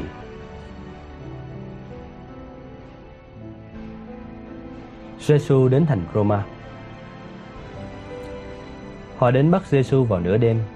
Xưa nay, mật vụ vẫn luôn đến vào thời điểm đó khi thành phố chìm vào tĩnh lặng và năng lượng con người ở mức thấp nhất, bọn họ tấn công. Họ bắt ông trong một khu vườn riêng và do một người bên phía Giêsu chỉ điểm. Giêsu là bậc thầy sử dụng các cử chỉ có ý nghĩa biểu tượng. Khi khởi đầu phong trào giải phóng tâm linh của mình, ông đã nhắc lại sự kiện dân Do Thái tiến vào vùng đất Canaan năm xưa. Kinh Thánh kể rằng đoàn người Do Thái sau khi thoát khỏi Ai Cập để đến miền đất hứa đã chia ra thành 12 nhóm nhỏ, gọi là 12 chi tộc Israel. Thế là Giêsu chọn ra 12 người trong số các môn đồ để giúp ông lãnh đạo một sứ vụ rất khác biệt này. Ông gọi họ là các sứ đồ hay tông đồ. Tiếng Anh là apostle. Một từ có gốc từ tiếng Hy Lạp nghĩa là sứ giả. Người đưa tin. Các vị sứ đồ mang đến tin tốt lành là vương quốc hòa bình của Thiên Chúa đã đến cận kề chúng ta rồi. Tuy nhiên, các sứ đồ đó không phải là một nhóm hoàn hảo. Hai vị nổi tiếng nhất hóa ra lại gây thất vọng, đó là Peter và Judas. Peter giàu tình cảm nhưng lại yếu đuối. Ông bỏ rơi Giêsu sau khi ngài bị bắt giữ. Trong khi đó, Judas chính là kẻ đã dẫn lính đến nơi Giêsu đang ẩn náu. Chúng ta không rõ tại sao Judas làm thế. Các giáo sĩ đã trả cho ông ta 30 đồng bạc để phản bội lại thầy mình. Nhưng có vẻ như ông không làm vậy vì tiền. Có thể Judas thất vọng khi thấy Giêsu không phải là kiểu đấng cứu thế mà mình hằng mong đợi. Giêsu có một lượng lớn tín đồ đi theo là những người nghèo và bị áp bức ở Israel. Tuy nhiên, ông không cầm gươm đao chống lại quân La Mã. Liệu một cú hích có khiến ông kêu gọi dân chúng nổi dậy mở ra một vương quốc như đã hứa hẹn hay không? Đó là động cơ của Judas chăng? Chúng ta không biết. Có lẽ bản thân Judas cũng không biết luôn. Sách Matthew kể rằng những gì sẽ đến với Giêsu sau khi bị bắt ở vườn Gethsemane đã làm Judas tan nát cõi lòng và treo cổ tự vẫn. Đã quá muộn để sửa chữa việc ông ta đã làm. Khi ấy, Giêsu đã ở trong tay quân La Mã rồi. Lính La Mã cũng rất giỏi dùng các cử chỉ mang ý nghĩa biểu tượng. Sau khi giới chức kết án sư tử Giêsu bằng cách đóng đinh trên thập tự giá, quân lính đã ấn một vòng gai vào đầu ông và quấn quanh người ông một tấm áo choàng cũ màu tía.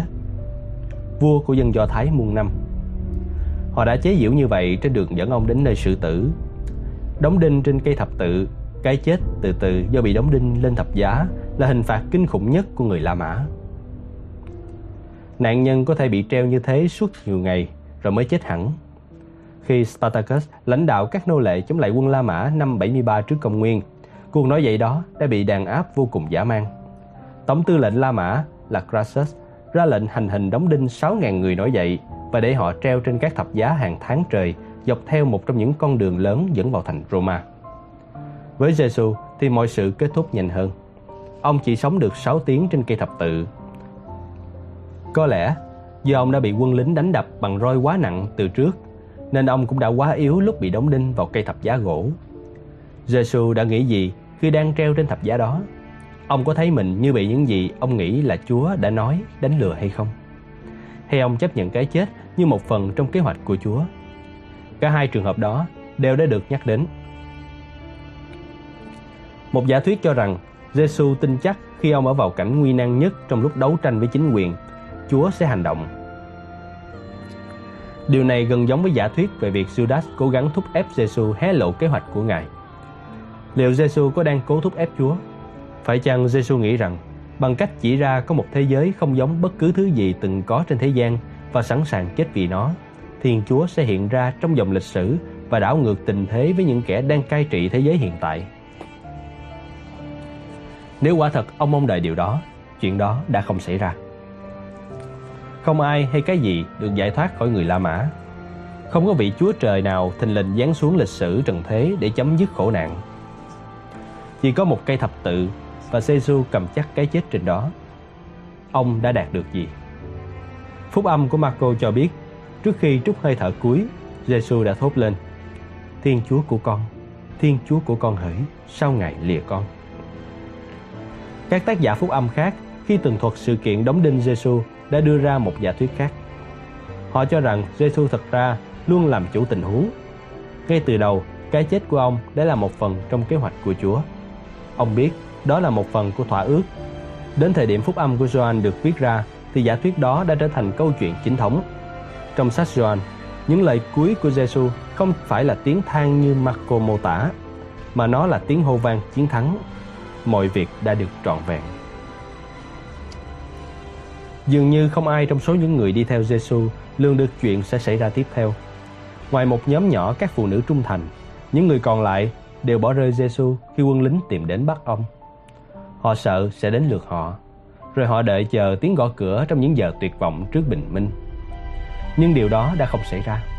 Cái thật sự xuất hiện khiến họ ngỡ ngàng là Giêsu đã đến với họ, dù họ không thể diễn tả chính xác làm sao họ biết điều đó. Trong lá thư gửi cho các tín hữu ở Corinth, Paul đã tả lại nỗi niềm kinh ngạc ấy. Paul đã dẫn ra tất cả những người đã được Giêsu hiển linh. Cuối cùng, Paul kể, Ngài đã hiển linh với tôi nữa. Và chúng ta quay lại sự kiện trên đường đến Damascus được đề cập ở trên. Biến cố đó của Paul là điều kinh ngạc kế tiếp đối với các sứ đồ. Những lần Giêsu hiện ra đã giúp củng cố tinh thần cho Peter và các vị sứ đồ khác. Nhóm họ đã tan tác sau khi thầy họ bị bắt. Nhưng giờ đây họ đã trở lại với nhau và Peter tỏ ra can đảm hơn. Dù không chắc diễn biến tương lai sẽ thế nào, họ vẫn bắt đầu kể chuyện đã xảy ra cho những người đồng hương Do Thái khác. Với lòng dũng cảm ngày càng tăng, họ nhắc lại niềm tin của mình rằng dù Giêsu đã phải chịu một hình thức xử tử mà Kinh Thánh gọi là bị nguyền rủa, ông vẫn đúng là đấng messiah từng được hứa hẹn ấy. Bằng chứng là những lần hiện ra của ông. Nhưng lịch trình để vương quốc mới mà giờ họ đã tin là nó đang trên đường thành hiện thực đâu. Họ nghĩ là không thể trì hoãn hơn được nữa. Tất cả họ đều sống để thấy được thế giới đó thành hình. Lần này sẽ không có gì nhầm lẫn nữa. Khi Giêsu trở lại, hẳn sự xuất hiện ấy sẽ không cần phải bí mật như các lần ông hiển linh sau cái chết. Lần tới, ông sẽ xuất hiện ngay trong sự uy nghi trọn vẹn của cả một vương quốc. Paul đã có cách diễn tả điều đó hay nhất. Paul với sự phục sinh của Giêsu như là bó lúa đầu tiên của một mùa vụ thánh linh sắp được thu hoạch. Các môn đồ đầu tiên của Giêsu vẫn không biết phải nghĩ sao về Paul. Từ chỗ là kẻ đi truy lùng họ dữ dội nhất, So hay giờ là Paul đã hóa thành mối phiền toái khó chịu nhất. Sau khi bất sửng sốt vì sự cải đạo của Paul, sau khi cho phép ông tự xem mình là một vị tông đồ vì ông đã được Giêsu gọi trên đường đi Damascus. Giờ đây, họ vẫn coi ông là một kẻ khó nhằn. Giống như Giêsu, các vị môn đồ đều là người Do Thái và họ muốn mọi thứ cứ y nguyên như vậy. Dù Giêsu trở lại với cái gì và khi nào việc đó xảy ra, họ chắc chắn địa điểm xảy ra vẫn ở Jerusalem, thành phố thiên của Chúa. Vì thế, họ chỉ muốn ngồi yên tại chỗ và chờ đợi Giêsu. Họ sẽ tiếp tục truyền bá tin Giêsu là một Messiah và Ngài sẽ sớm trở lại, nhưng chỉ báo tin cho dân Do Thái mà thôi, chỉ cho những ai cùng sát dân với Giêsu. Không, Paul lên tiếng phản đối. Chẳng lẽ các vị không nhận ra Chúa đã xé bỏ giao ước cũ và ban bố cái mới rồi sao? Cái cũ đã làm xong nhiệm vụ của nó và đó là một sứ mệnh vẻ vang. Tuy vậy, nó đã kết thúc rồi. Giống như việc các vị phải đến trường khi còn nhỏ, chuyện đó rất quan trọng khi ta còn trẻ, nhưng nó chấm dứt khi ta đủ lớn khôn. Còn một điều cần lưu ý nữa, giao ước mới này không chỉ dành cho người Do Thái, nó dành cho tất cả mọi người, cho thế giới này. Paul bảo họ rằng, các vị không nên túm tụm với nhau ở Jerusalem chờ Giêsu quay lại một cách thụ động như thế. Các vị nên đi ra ngoài kia, nói với thế giới rằng Họ không cần phải là dân Do Thái để đi theo con đường của Giêsu. Chúng ta dĩ nhiên sẽ tiếp tục là những người Do Thái trung thành và tuân thủ giáo luật. Đó là di sản của dân tộc này. Nhưng chắc chắn các vị sẽ không bảo những người ngoại dân kia là nếu muốn theo Giêsu, họ phải cắt bao quy đầu. Vì rằng qua bao thế kỷ trước đến nay, các cậu bé Do Thái phải chịu lễ cắt bì như một cách đánh dấu chúng là con dân của Đức Chúa. Đó là chuyện xưa. Chuyện nay thì khác. Điều cần thiết bây giờ không phải là cắt lớp da quy đầu mà là cắt đi những cái ở trong tim, một sự giải phẫu về tâm linh. Những ngoại dân cũng phải cắt đứt lối sống cũ và khởi sự sống theo tinh thần của Giêsu. Và chúng ta không còn nhiều thời gian để truyền thông điệp đó. Giêsu sẽ quay lại sớm hơn ta tưởng. Những ai đang hấp hối giờ vẫn chưa được nghe thông điệp đó. Chúng ta phải gấp rút hơn vì không còn đủ thời gian nữa. Paul cứ thế công kích các môn đồ ấy cho đến khi họ trút bỏ được sự hoài nghi e dè. Dù vậy, họ cũng không buông xuôi theo ý ông hoàn toàn, mà cùng nhau dàn xếp một thỏa hiệp. Những người theo Giêsu từ ban đầu sẽ ở lại Jerusalem. Họ sẽ ở đó và chờ ông quay về. Họ vẫn tuân giữ mọi luật tục và truyền thống của dân tộc Do Thái. Họ sẽ gìn giữ trọn vẹn mọi điều. riêng Paul sẽ đi gặp các ngoại dân và kể cho họ biết về Giêsu. Những người cải đạo sẽ không bị buộc phải theo các truyền thống của Do Thái giáo. Thế là Paul lên đường. Ông đã đi ròng rã qua các lãnh thổ của người La Mã ở vùng cực đông, vùng địa Trung Hải, truyền đạo cho nhiều ngoại dân hoán cải theo con đường của Giêsu và xây dựng các nhà thờ ở mọi nơi ông kể đến. Đó là lý do vì sao có ý kiến cho rằng không phải Giêsu mà Paul mới là vị sáng lập thật sự của Kitô giáo. Không có Paul thì phong trào của Giêsu đã phai nhạt như một nhánh tinh vào đấng cứu thế khác đã từng thất bại trong Do Thái giáo. Chính nhờ Paul đã hiện thực hóa nó trong lịch sử.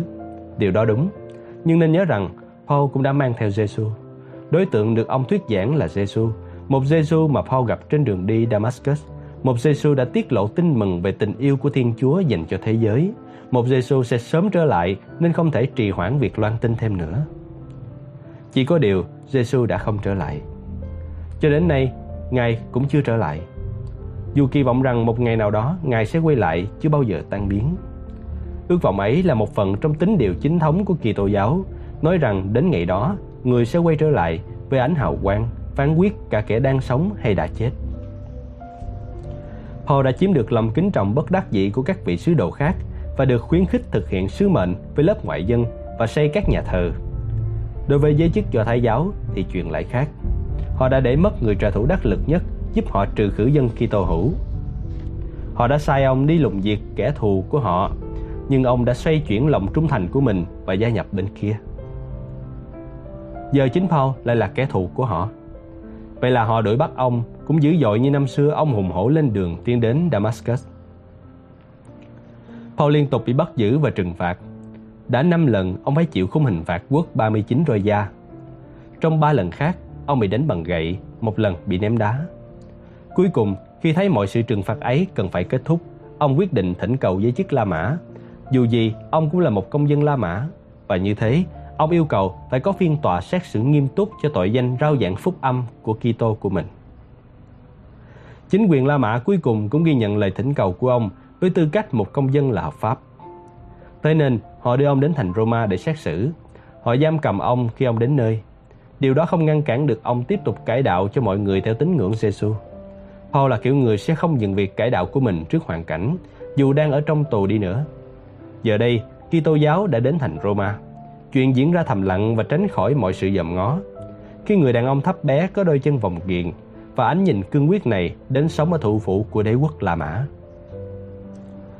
Những sự kiện diễn ra theo kiểu rón rén từng chút một thường làm thay đổi thế giới. Đây là một trong những trường hợp như thế, và nó sẽ làm thay đổi cả tiến trình lịch sử.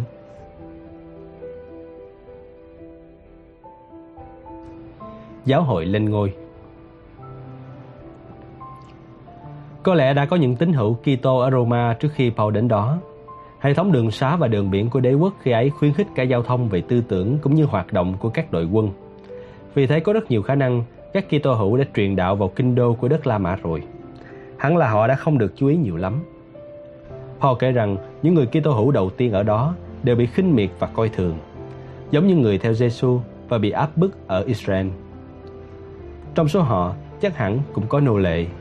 Nô lệ là những người bị sở hữu như tài sản và chủ nhân của họ có họ trong tay giống như có đàn ngựa hay tàu ngựa vậy. Chế độ nô lệ là một hiện thực phổ biến của cuộc sống. Ngay cả Kinh Thánh cũng xem đó như là một điều đương nhiên. Đó là cách mọi thứ vẫn vận hành. Tự như nước thì ẩm ướt, còn cát thì khô ráo. Một trong những kẻ do Paul cải đạo khi ông bị giam ở Roma là một người nô lệ đang chạy trốn, tên là Onesimus. Người đã ăn trộm đồ của ông chủ và chạy trốn vào thành. Paul yêu quý anh ta nhưng không cố cứu anh ta thoát khỏi tình cảnh nô lệ. Ông gửi trả anh lại cho người chủ tên là Philemon như một cái ví bị thất lạc. Đồng thời, khẩn cầu ông ta hãy đối xử tử tế với người cùng theo Kitô giáo này.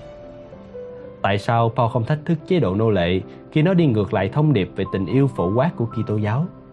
Tại sao ông không thuyết phục Philemon trả tự do cho người nô lệ ấy, thay vì chỉ yêu cầu ông ta hãy tử tế với anh ta sau khi anh ta đã quay lại? Có lẽ vì ông đã nghĩ thế giới kiểu như lúc ấy sẽ không còn tồn tại lâu. Giêsu sẽ sớm quay lại để đem đến một vương quốc của Thiên Chúa tràn đầy sự công bình và tình yêu. Thế nên, sao phải chấp phá một hệ thống đang ở trên bờ cáo chung? Nếu bạn sắp sửa đập tan căn nhà thì bạn đâu cần mất thời gian đi sửa đường ống nước. Điều này có nghĩa là những Kitô hữu đầu tiên dường như không hoàn toàn thoải mái với thế giới hiện tại quanh họ. Hy vọng của họ là thế giới đó sẽ sớm chấm dứt. Vì thế mà người La Mã thấy họ rất khả nghi. Hy vọng ấy tạo ra ấn tượng là dân Kitô hữu căm ghét loài người. Chẳng cần đợi đến lúc có thêm ấn tượng khác về họ thì chính quyền La Mã đã bắt đầu nổi cơn thịnh nộ nhắm vào mục tiêu là các Kitô hữu này. Nhang được làm từ nhựa cây trộn với các thảo mộc có hương thơm. Khi thắp lên sẽ tỏa ra một làn khói có mùi hương ngọt ngào. Trong tôn giáo cổ xưa, đốt nhang dâng lên thánh thần là một hình thức tế lễ phổ biến. Có lẽ người xưa từng nghĩ rằng khi khói nhang bay lên từ lư hương thì mùi thơm ngọt ngào đó sẽ làm vui lòng thần linh trên cao và họ sẽ được các vị ấy phù trợ. Người La Mã từng yêu cầu thần dân thả các viên nhang vào lư hương đặt dưới ảnh của hoàng đế ý rằng họ đang tôn thờ hoàng đế như một vị thần. Việc này trở thành một bài kiểm tra lòng trung thành, giống như việc đứng chào cờ hay đứng hát quốc ca. Liệu những người đốt hương có thật sự tin hoàng đế là thánh thần không thì không rõ. Nhưng nghi thức thì chắc chắn ngụ ý như vậy. Chuyện này là quá sức chịu đựng đối với các tín hữu Kitô. Họ phản đối vì dù là các thần dân trung thành với hoàng đế đi nữa, họ cũng không thể đốt nhang dân vua như thể vua là thượng đế được. Vậy là chạm nọc với chức chính quyền. Tin đồn về việc dân Kitô hữu đang âm mưu hủy diệt thế giới, cùng với sự cứng đầu của họ khi không đốt hương tôn thờ hoàng đế, đã kích động một loạt cuộc bắt bớ và đàn áp trong vài thế kỷ tiếp sau đó. Sự kiện đầu tiên nổ ra vào năm 64 dưới thời hoàng đế Nero. Một vụ cháy lớn bùng lên ở thành Roma và cùng với nó là tin đồng hoàng đế đã phóng hỏa để dọn đường mở mang cung điện của ngài. Người ta còn nói rằng chính hoàng đế còn đứng trên ban công chơi vĩ cầm trong khi cả thành phố bốc cháy bên dưới. Cảnh giác với mối nguy đang đe dọa mình, hoàng đế Nero liền gắn tội lỗi đó cho dân Kitô hữu. Ai ai cũng biết dân họ ghét hoàng đế và muốn thế giới này biến mất thế nào. Họ thành những kẻ có tội. Một cuộc khủng bố tồi tệ bắt đầu. Chuyện kể lại rằng Nero đã phết dầu lên một số người Kitô hữu và đốt cháy họ như những ngọn nến trong khuôn viên vườn Thượng Uyển. Chúng ta không biết chắc, nhưng có nhiều khả năng Paul cũng đã bị chặt đầu trong đợt bắt bớ chính thức đầu tiên này của giáo hội. Có nguồn truyền miệng còn nói rằng tông đồ Peter cũng ở thành Roma khi đó và cũng bị hành hình. Truyền thuyết kể là Peter yêu cầu được đóng đinh ngược đầu trên thập giá vì ông đã từng bỏ rơi thầy mình khi Giêsu bị quân lính đến bắt. Các cuộc bắt bớ hành hình đó không làm chậm lại sự bành trướng của Kitô giáo. Chuyện còn diễn ra ngược lại Giống như mỗi lần chính quyền cố dập tắt một cái gì họ không chấp thuận, cái ấy còn bùng lên hơn. Nhưng tín hữu Kitô bị đàn áp đã tuyên bố máu của các vị tử vì đạo sẽ là mầm móng cho giáo hội sau này. Thế là trong hơn hai thế kỷ sau đó, giáo hội phát triển rộng rãi khắp đế chế. Trước khi đi tiếp, ta cần lưu ý từ church để chỉ giáo hội hay giáo đoàn trong tiếng Anh có hai nghĩa. Gốc của nó từ tiếng Hy Lạp có nghĩa là một nhóm người, một hội đoàn Thế nên, giáo hội Kitô giáo nghĩa là một đoàn thể những người đi theo Giêsu Kitô. Đương nhiên, các tòa nhà họ dùng để gặp gỡ nhau được gọi là các nhà thờ. Tiếng Anh cũng là church. Thế thì cách phân biệt dễ nhất và viết hoa chữ cái C đối với nghĩa hội đoàn hay nhóm người, tức là church, giáo hội. Còn khi nói về tòa nhà là nhà thờ, church, thì ta viết chữ C thường. Khi những Kitô hữu đầu tiên không tránh né những kẻ áp bức họ, họ dành nhiều thời gian tranh cãi với nhau về chính tín ngưỡng của mình. Ta đã biết cuộc tranh luận đầu tiên của giáo hội xoay quanh việc liệu ngoại dân cải đạo sang Kitô giáo có cần phải tuân theo luật lệ Do Thái hay không. Paul đã thắng cuộc ấy và tạo điều kiện cho giáo hội mở rộng ra ngoài phạm vi Do Thái giáo. Đó chỉ là màn mở đầu báo hiệu những cuộc tranh cãi phức tạp tiếp theo. Đề tài lớn tiếp theo là về việc Jesus là ai. Họ đã biết ông là người đến từ xứ Nazareth và chết ở Jerusalem. Họ biết Thiên Chúa đã gọi ông là con trai yêu dấu của người. Thế nhưng làm sao ông ấy vừa là người thường, vừa là con của Chúa được?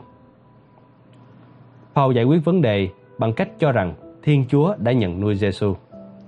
Nếu vậy thì đã có lúc Giêsu không phải là con trai của Chúa ư? Họ không thích cách diễn giải như vậy mà thích cách ngược lại. Thật ra, Giêsu vốn luôn luôn là con trai của Chúa. Nhưng vào khoảng năm thứ tư trước công nguyên, ông đã bí mật đến thế gian để giải cứu các con mình Ông sống đời thế nhân trong 33 năm trước khi được đưa về lại với Chúa Thánh Thần. Vì vậy, ông vừa là Chúa toàn năng, vừa là một con người trọn vẹn. Nhưng cụ thể thì tất cả những điều đó xảy ra như thế nào? Họ đã tranh cãi về điều đó trong hàng thế kỷ, từ đó ra đời các giáo phái và phe nhóm đối địch với nhau. Dĩ nhiên, họ cũng không chỉ lo cãi nhau trong nội bộ về thánh tính của Giêsu, họ còn chăm sóc cho người nghèo, họ tự tổ chức một cách hiệu quả, sao chép hệ thống hành chính của đế quốc La Mã. Chia thành các đơn vị địa lý, gọi là các giáo phận và bổ nhiệm các vị giám mục cai quản.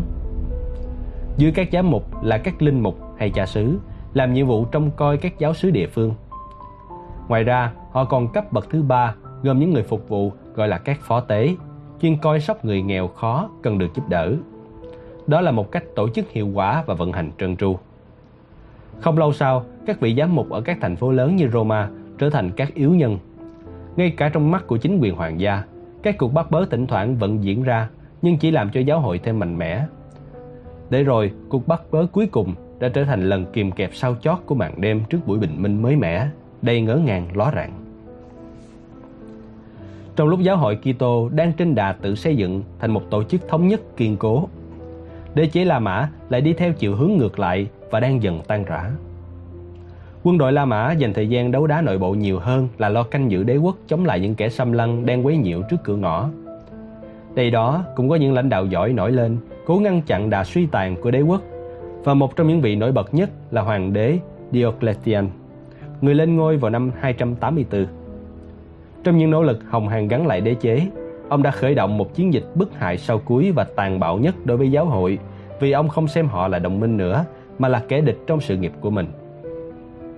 Sự kinh hoàng đó bắt đầu vào năm 303 và có các diễn biến kinh khủng.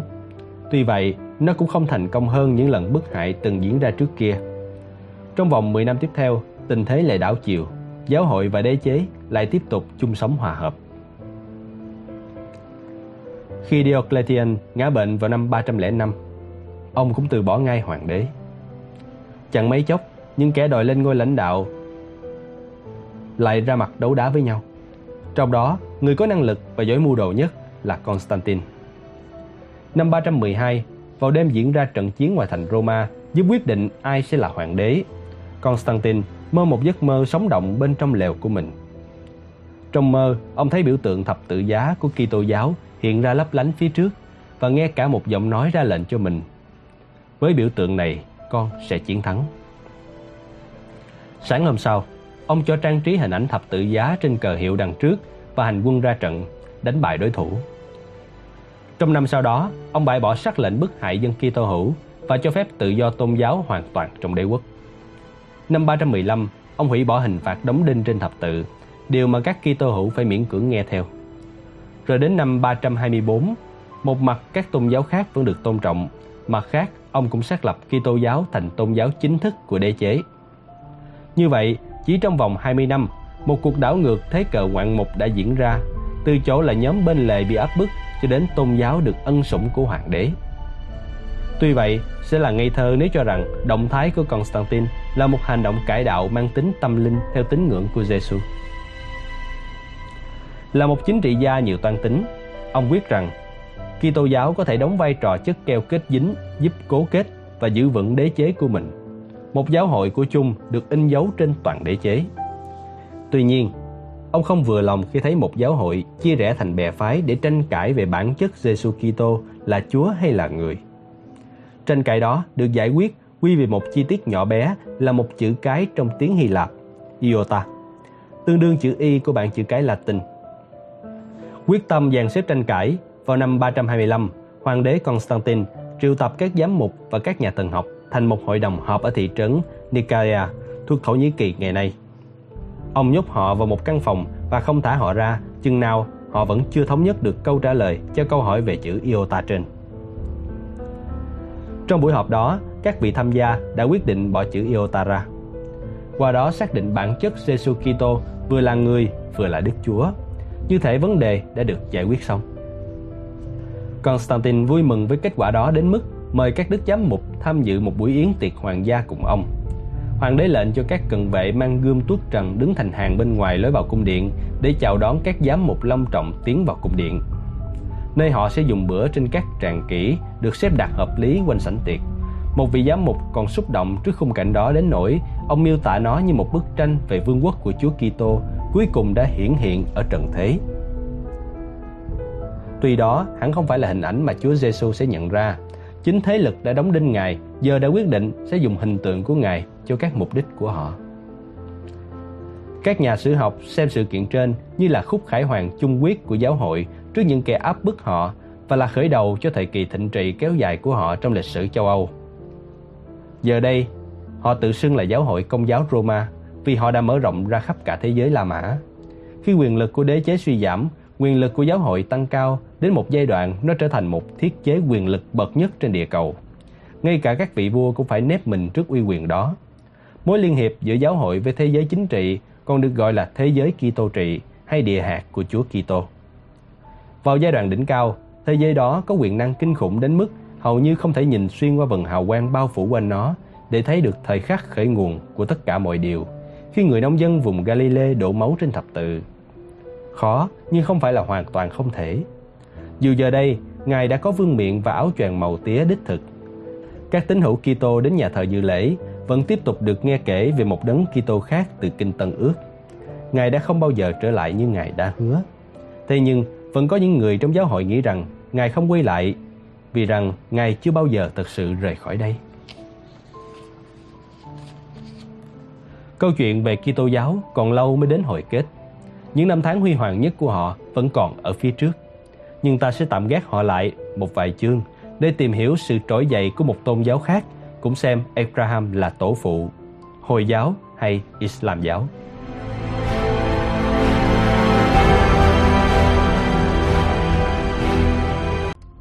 Nếu có thể, rất mong nhận được sự donate ủng hộ của các bạn. Thông tin donate có để ở dưới phần miêu tả để có thêm kinh phí duy trì việc đọc. Xin cảm ơn các bạn rất nhiều.